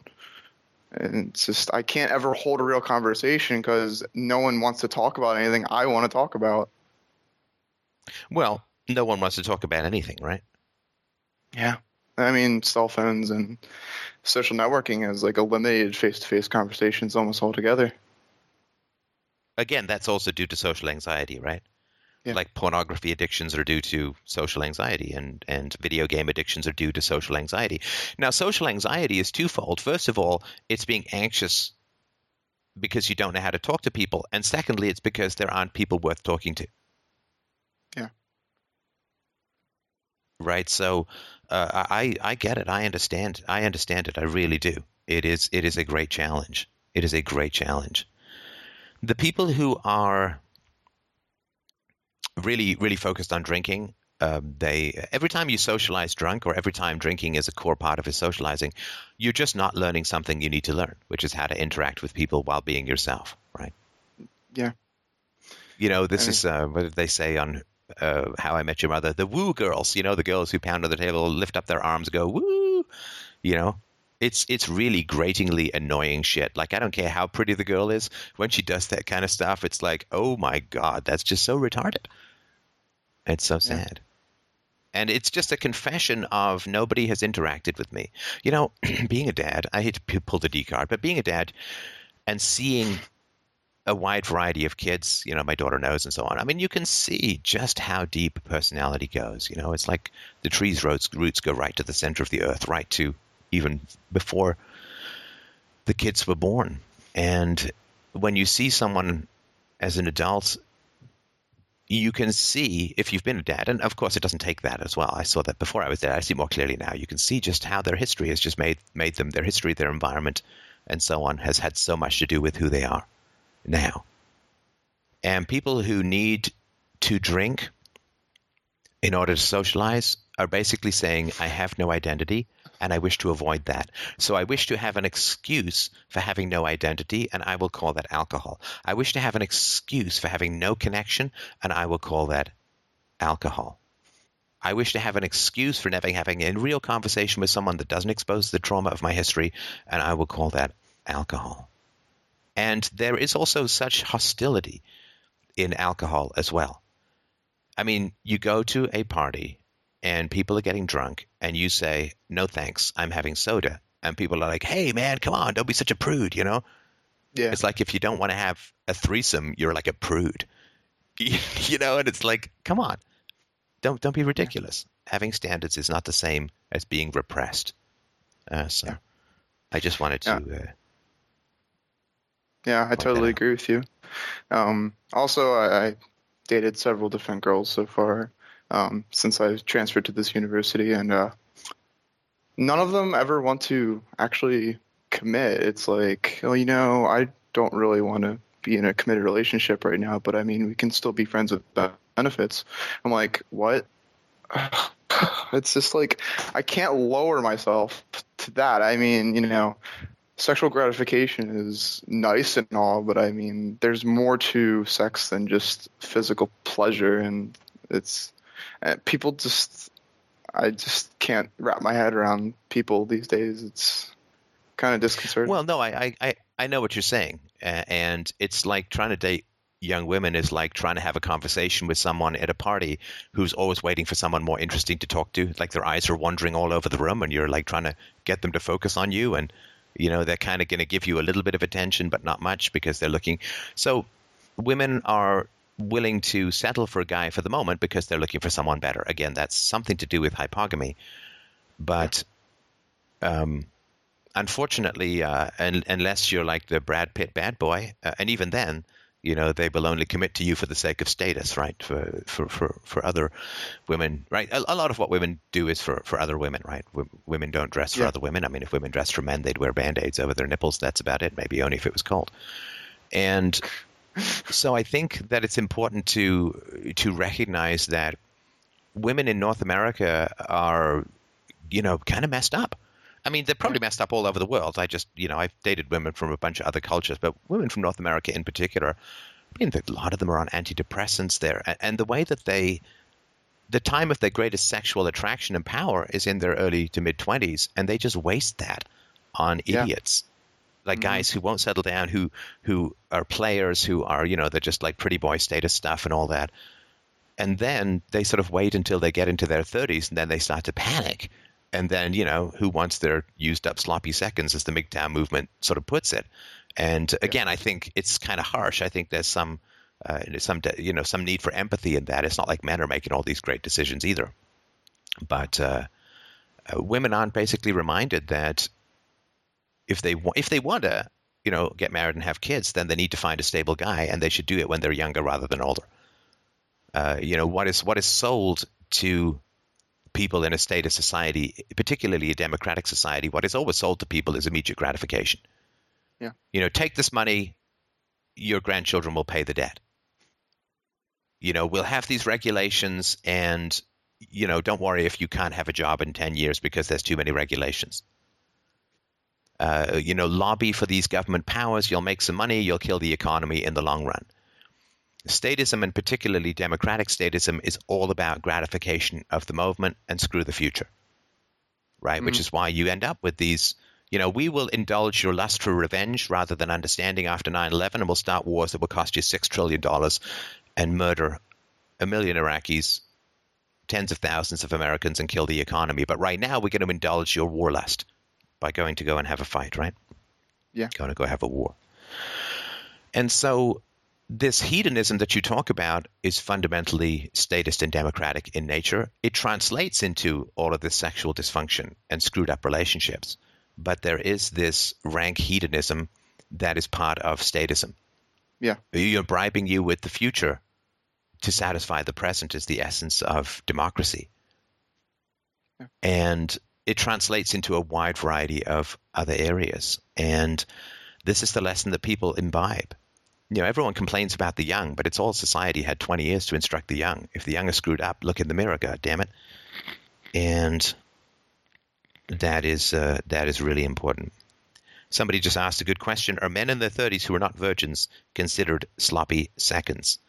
Well, I think that promiscuous men uh, in their 30s uh, would definitely be highly suspect to to get married and settle down with. Uh, I think that's uh, that's important. Mhm. So. What would you say would be the best way to combat this, not just in personal relationships, but at a wider scale as well? Well, you know, if you're looking for a needle in a haystack, you better get a metal detector, right? which Yeah. means that you better exercise your values as quickly as possible and as deeply as possible. Right, so you can read Malcolm Gladwell's book Blink to figure out how much you can understand about people in the first five seconds, and you just have to be ruthless. You just have to be ruthless, which means, oh, you want to go partying? Bye. Yeah, I do that. Oh, you get drunk a lot? Bye. Oh, you don't Yeah. read books? Bye. Oh, you don't want to discuss anything of intelligence? Bye. You are just, you know, you don't keep sifting the same bowl of sand that you've sifted before, right? If you're looking for gold, you recognize that 99.9999% of your time is going to be not finding gold, right? Yeah. And so you just keep looking, you keep looking, you keep moving, and you keep looking. Makes sense.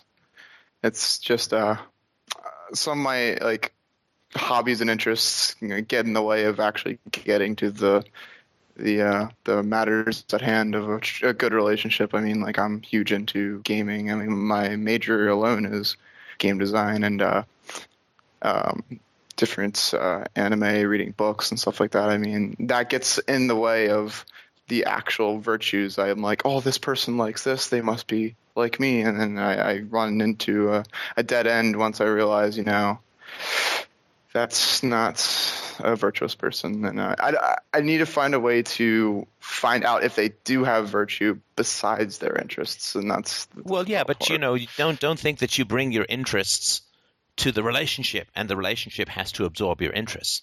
A lot of those Yeah. interests have to do with not having virtuous people to chat with, right? Right. Everything's a competition, right? I used to play a lot of video games, but chatting with my wife is more fun. So that's what I do mostly now. I haven't, you know, play a little bit of Candy Crush once in a while, but uh, chatting with my wife is more fun than playing video games. So it wasn't like, well, listen, I have to do, you know, five hours of video games a week, and my relationship has to absorb that, right? It doesn't. My relationship has changed my hobbies, right? Okay, that makes sense. Yeah, I mean, um, really don't know what else to say actually. um, yeah, I, I guess that's it. Um, that was really helpful, and hopefully I can figure out a way to sift through people quicker. Even though that sounds so shallow, um, figure out a way Sorry, to what sounds shallow? find a uh, it just like to sift through people quickly, you know, like toss them aside once you realize that they're not good people. I mean, sometimes it's hard to find. Uh, I, I guess it's because some people just put on this uh, face when you first meet them. I mean, when you first meet a person, they're not usually their true identity when you first meet them. They kind of like put on a, a show to get you to like them or what whatever. You know how like the first date always goes, where nothing serious is ever discussed in like the first date or anything like oh, that. Oh no, but that's your oh. choice. No, no, look, look. You can find people very quickly, right? You can find out whether they're worth dating. You can find that out within five to ten seconds. You may not believe me. You may not believe me, but it is true, and it's been well established. It has been well established that your first impressions are correct. And what happened? But now you see, there's a, there's a huge industry of denying first impressions. Well, you have to really get to know someone, and sometimes the social face that people on, eh, you know, isn't really who they are. You got to spend time with them, figure out who they are, learn who they are. But this is all bullshit. This is all just a trap that shallow people use to keep worthwhile people around them, so that they don't feel shallow and useless. Right? It's nonsense. It's nonsense. You can figure out who somebody is in the first five to ten seconds. And this has been very, this is not my opinion. This has been very well established and repeatedly proven in endless experiments. Right? It is not shallow to judge by appearances. People tell you who they are in the first five to 10 seconds. And I have yet to meet a case where that has not turned out to be the true overall. And I'm trying to give you the wisdom of experience and tell you that it's, it's the way things are.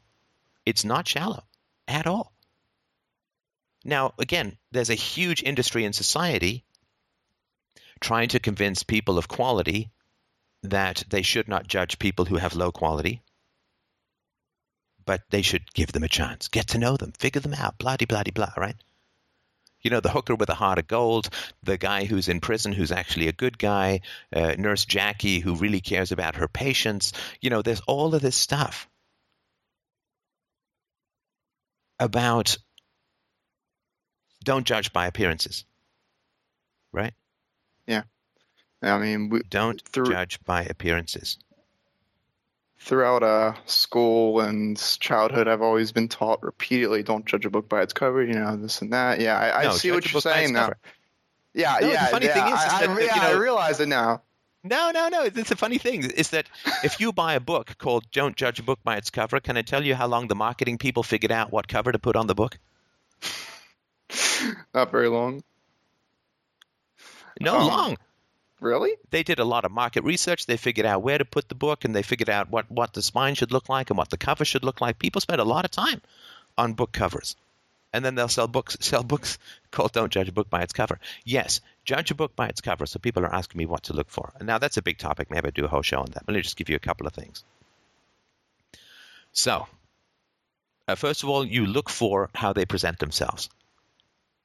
Right? There's a psychiatrist who deals with abused women, and he says that he always asks the women, What sign did you have before you dated him that he was going to be an abuser? And there's always something. You know, he had uh, ta- uh, endless tattoos. He had facial piercings. Uh, he was unemployed. He was he smoked a lot of drug, drugs or whatever. Right? That there there were all these signs that this was a problematic personality structure. Right? So you have you look at how the person presents himself or herself. Now, if a woman presents herself as uh, she's really put a lot of time and effort into her physical appearance, that tells you something about her. That tells you that she wishes to be judged by her physical appearance. And that tells you something about her view of the value that she brings to the table as far as her personality goes. Right? It means that she wants guys to Yeah. find her physically attractive and that tells you about her sense of value for herself. And the same thing's true of guys as well. Right? Guys with you know big arms and six packs have spent a lot of time in the gym and not a lot of time on self knowledge, right? Mm-hmm. And that's uh, that's very very important. Uh, do they make eye contact? Uh, do they have inappropriate laughs laughs about things that aren't funny? Uh, when you ask uh, any kind of question, do you feel at peace with the person, or do you feel that they're trying to uh, uh, that they're kind of hysterical and trying to control the conversation? Do they do they feel compelled to tell jokes all the time? Are they actually able to have a relaxed, uh, curious conversation? Do they ask you questions about yourself and really listen to the answers? I mean, these are things that you can get in the first few minutes. And sorry, somebody just pointed out, uh, uh, yes, and if they have no personal hygiene whatsoever, that also tells you something, right? Do they have bad breath? Well, that tells you something about their level of self care. Yeah. Right? You know, uh, do the? I mean, this, it's it's the mean. This is an Aristotelian mean, right? You don't want to be obsessed with your personal appearance, but recognizing that there is value in personal appearance. You also don't want to dress, uh, you know, uh, go go to the opera in track pants, right? A, a Mhm. sense of appropriateness to the environment, a sense of how you land for other people. It's very important. I can tell you almost everything about somebody before they open their mouth.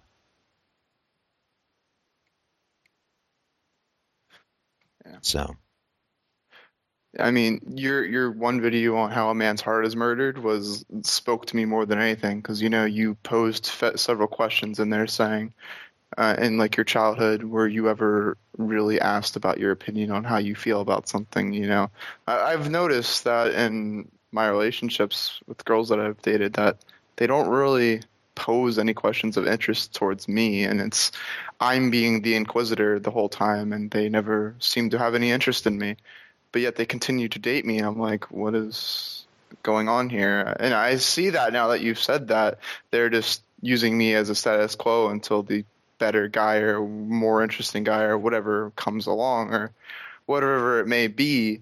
Um, it's just your videos have spoken to me a lot about that this Yeah, topic in I mean, particular it is it is hanging yourself with your dick to do that, right? I mean, it's self humiliating to spend time with women because of their sexual attraction when they don't take interest in you.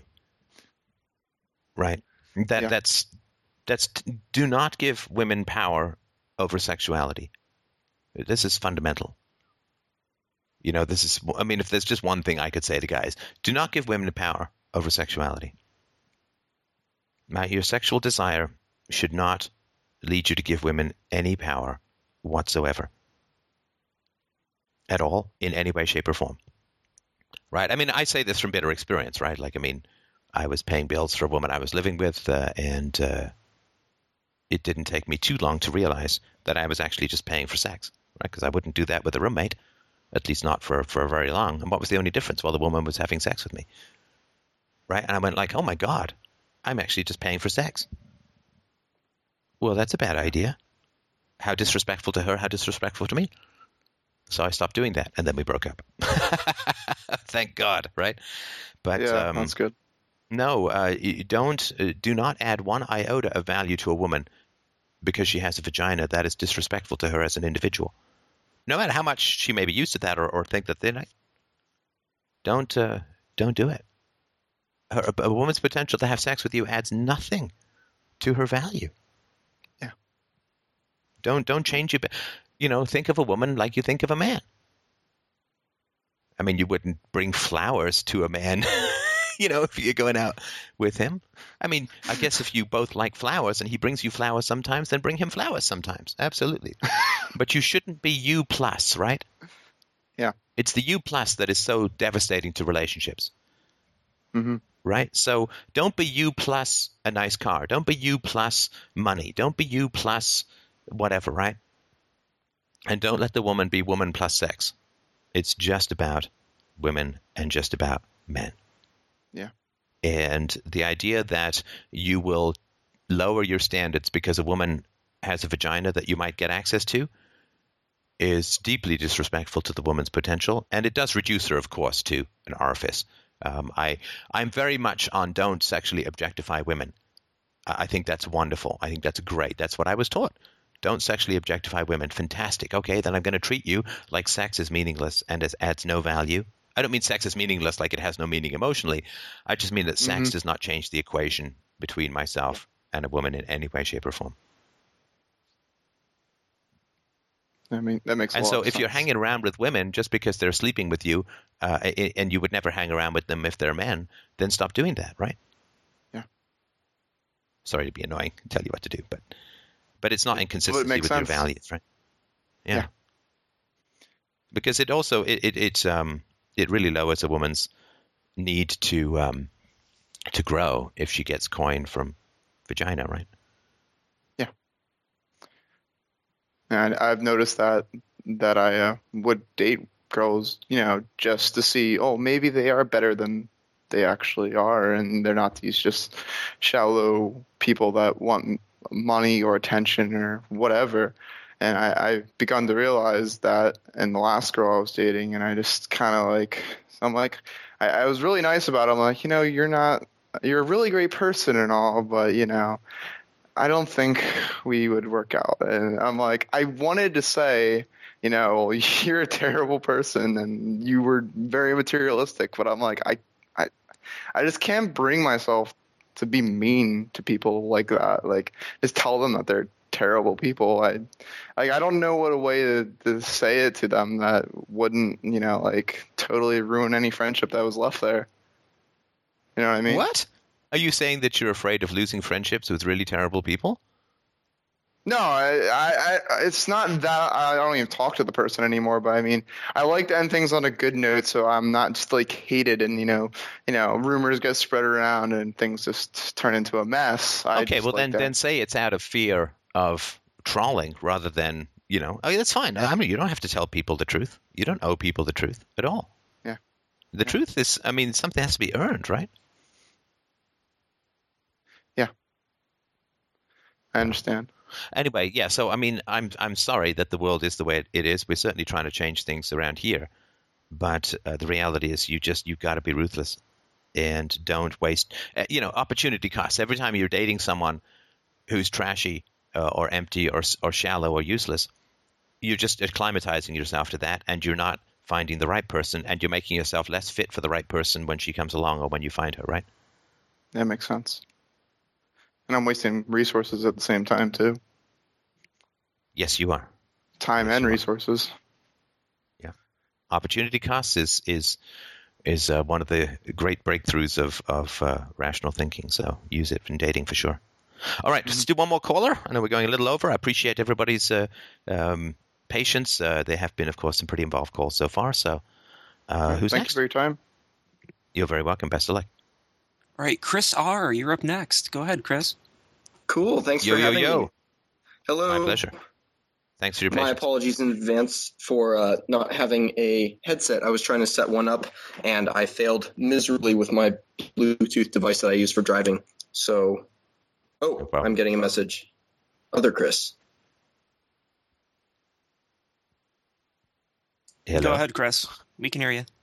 Oh, oh, which which which Chris are we going with? You're up. Well, you're Oh, talking, cool. so let's keep talking. Wonderful. Okay, well, I had a um, uh, a story to share. I, I guess I'll try to keep it as brief as possible in the name of time, uh, and also uh, a question that I hope um, it's a bit of a critique, but I was hoping it could be more of a clarification than a than a, a sort of conflicting debate. So um, I was actually at first really skeptical of the arguments about um, uh, childhood abuse and abusive parenting and all of that. Um, perhaps because it was, it was sort of emotionally rubbed to me the wrong way, as I'm sure it does most most people who hear this and think about their own childhood and love their parents and et cetera, et cetera. Um, but uh, I uh, I left the military first, and then I left college for similar reasons um, to get into truck driving and my trainer for the company grew up in uh, inner city black community in Indianapolis. He grew up on the streets. His father had abandoned him when he was very young. Uh, his mother uh, beat him with um, extension cords, among other things, and uh, he he grew up in foster homes and I, I tried to talk to him and sort of ask what his you know opinions were of people because he was very skeptical about relationships generally. He talked about how he didn't have any friends; he just had associates, and he seemed to. He was a very nice guy to talk to, but he almost lacked empathy. It was almost as if he was an an artificial sociopath. Um, which was really, really strange to talk to someone who was so cynical about human relationships like that. Um, and of course, in the process of, of driving, um, I've been listening to lots of audiobooks. One of the books I listened to recently was Into the Wild by uh, Jon Krakauer, which talks about the story of Christopher McCandless. Perhaps you've heard the story? Yeah, I've seen the movie. um, where where it- the author goes into his relationship, and one of the reasons he abandons his family was because of a a I don't want to say abusive, um, but a a father that lied to him about his relationship with his mother, and that made him feel as though his entire life um, up until that point, which was which was a rather good childhood as far as childhoods went back in the eighties. Um, felt like a fiction to him, and he ran off into the wilderness in an attempt to to find himself and truth and beauty and that kind of thing. So it was interesting to see that that sort of thing in action. Um, but and uh, I would go into more detail, but in the name of time, I guess we'll go into the criticism. I I first thought of this when you were talking about warfare. And the analogy came to mind when you, you, you insisted on calling things by their proper name, namely calling violence violence. And you had previously said it's important that we be precise in our language, right? Mhm. That we, we, we call things not just by their proper name, but by their most specific name. And in Yes. calling in calling violence violence, that seems to me to be the opposite of that. That we're becoming more generalized. It would be as if I were to go into the woods with my sister and she says, Chris, look, there's a there's a, a rabbit over there. And I would say, No, that's a mammal. Uh, That's very different, obviously, than if she were to say, you know, oh look, there's a bear over there, but then Well, no, sorry. You you couldn't say no. That's a mammal.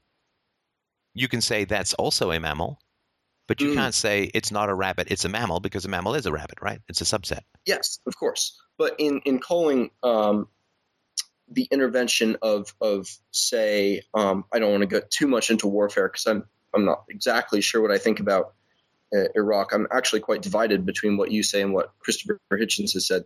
But but we would we would agree, right, that no matter what the effects, the intention, um, no matter how horribly things turned out, of an intervention designed to protect people from genocide is a different kind of violence than uh, holy jihad or, or the desire to wipe an entire nation of people from the planet or something to that effect. There, there are different kinds of violence, correct?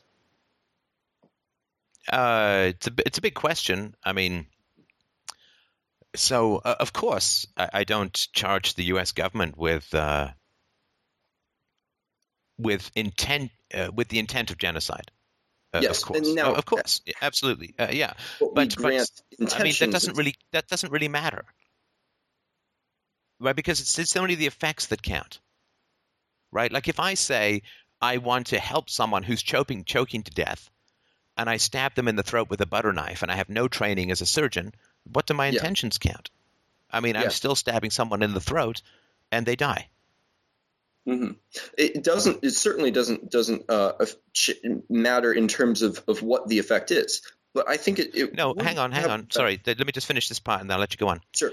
Right. Now, if I keep going to stab people in the throat with uh, a butter knife whenever I see them coughing or choking, and I keep saying that I am uh, trying to save them, at what point do my justifications become a little hollow and people will understand that I'm saying I want to save people, but really what I want to do is stab them in the throat with a butter knife, right? Certainly, and I was actually thinking kind of uh, along the same lines. It wouldn't change the um, the effects of the action, or wouldn't change the the unjustified nature of the action, but it would, I think, go about uh, would change. I'm sorry, how we would go about talking to people who would support that thing.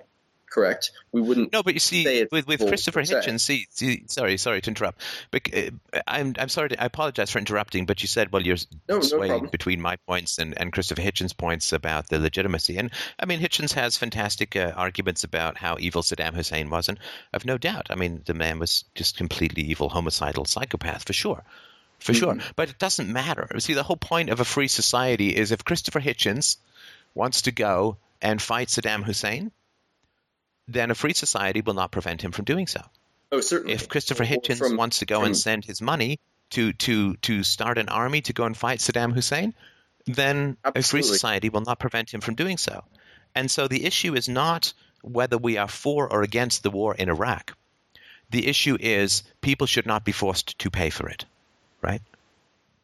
Oh, oh, certainly, and and that's actually a point I'm going to be d- uh, defending in an argument about anarchism versus um, what you might call minarchism with a libertarian buddy of mine on Google Hangout in a, a week or so. So that should be interesting. But my, my my thinking wasn't so much about the the actions and the justifications themselves, um, be, because there is no real good justification as far as I can see for for coercive force. Um, but oh no, I think there could be, right? There's there Hmm. certainly could be. I mean, uh, you know, if a woman is being, uh, some guy's going to rape her, I think she should shoot him, right? Well, certainly, but that's not the initiation of force. That's a response. Yes, but you said the use of violence, and I just want to be sort of again, if we're going to Oh, be I'm precise, sorry. right? That was that was a slip on my part. My mistake. Yes. Uh, no problem. No problem. absolutely agreed. Um, I, I think it would change that that justification that people might be wrong here and not evil uh, is a is a point. Um, uh, maybe I I missed the nuance there, but but when when I listened to you talk about um, the recent video you did on the ghosts of war, for example, um, or uh, in in previous um, talks about about warfare um, and about hitting children, uh, insisting on calling spanking hitting, which is true, um, but at the same time, it's it's more general and less specific because hitting could refer to spanking a child in retribution or it could also refer to drunkenly beating them with a, a um, piece of, of extension cord or or something to that effect, as is often advised by the more religiously inclined. Um, well, sure. I mean, okay, but uh, you say hitting a child in retribution. What does that mean? Uh, well, um, I can only remember one time when I was spanked as a child, and that was when uh, I was eight. I don't even remember why I did it, but I ended up pouring a glass of water on my parents' bed. They were they were not very happy about that. um, uh, not not that spanking is is funny, but uh, um, when my parent when my dad spanked me for that, that was not the same kind of hitting as a parent who returns um, drunkenly home in the case of uh, Good Will Hunting, for example, and puts a wrench and a, a, fly swatter or whatever on the table and says, "Pick one for me to beat you with." Um, or in the case of my my truck driving instructor, who was beaten by his mother with um, various objects out of basically just pure malice. Yeah, and, I'm, I, am sort of. I, am sorry, I don't understand. So when if I if I say spousal abuse, I mm-hmm. think everyone understands that there are gradations, right? That there are what? There are gradations, right? So oh, uh, Sean Penn um, tying Madonna to a chair and, and torturing her for hours is severe spousal abuse, right?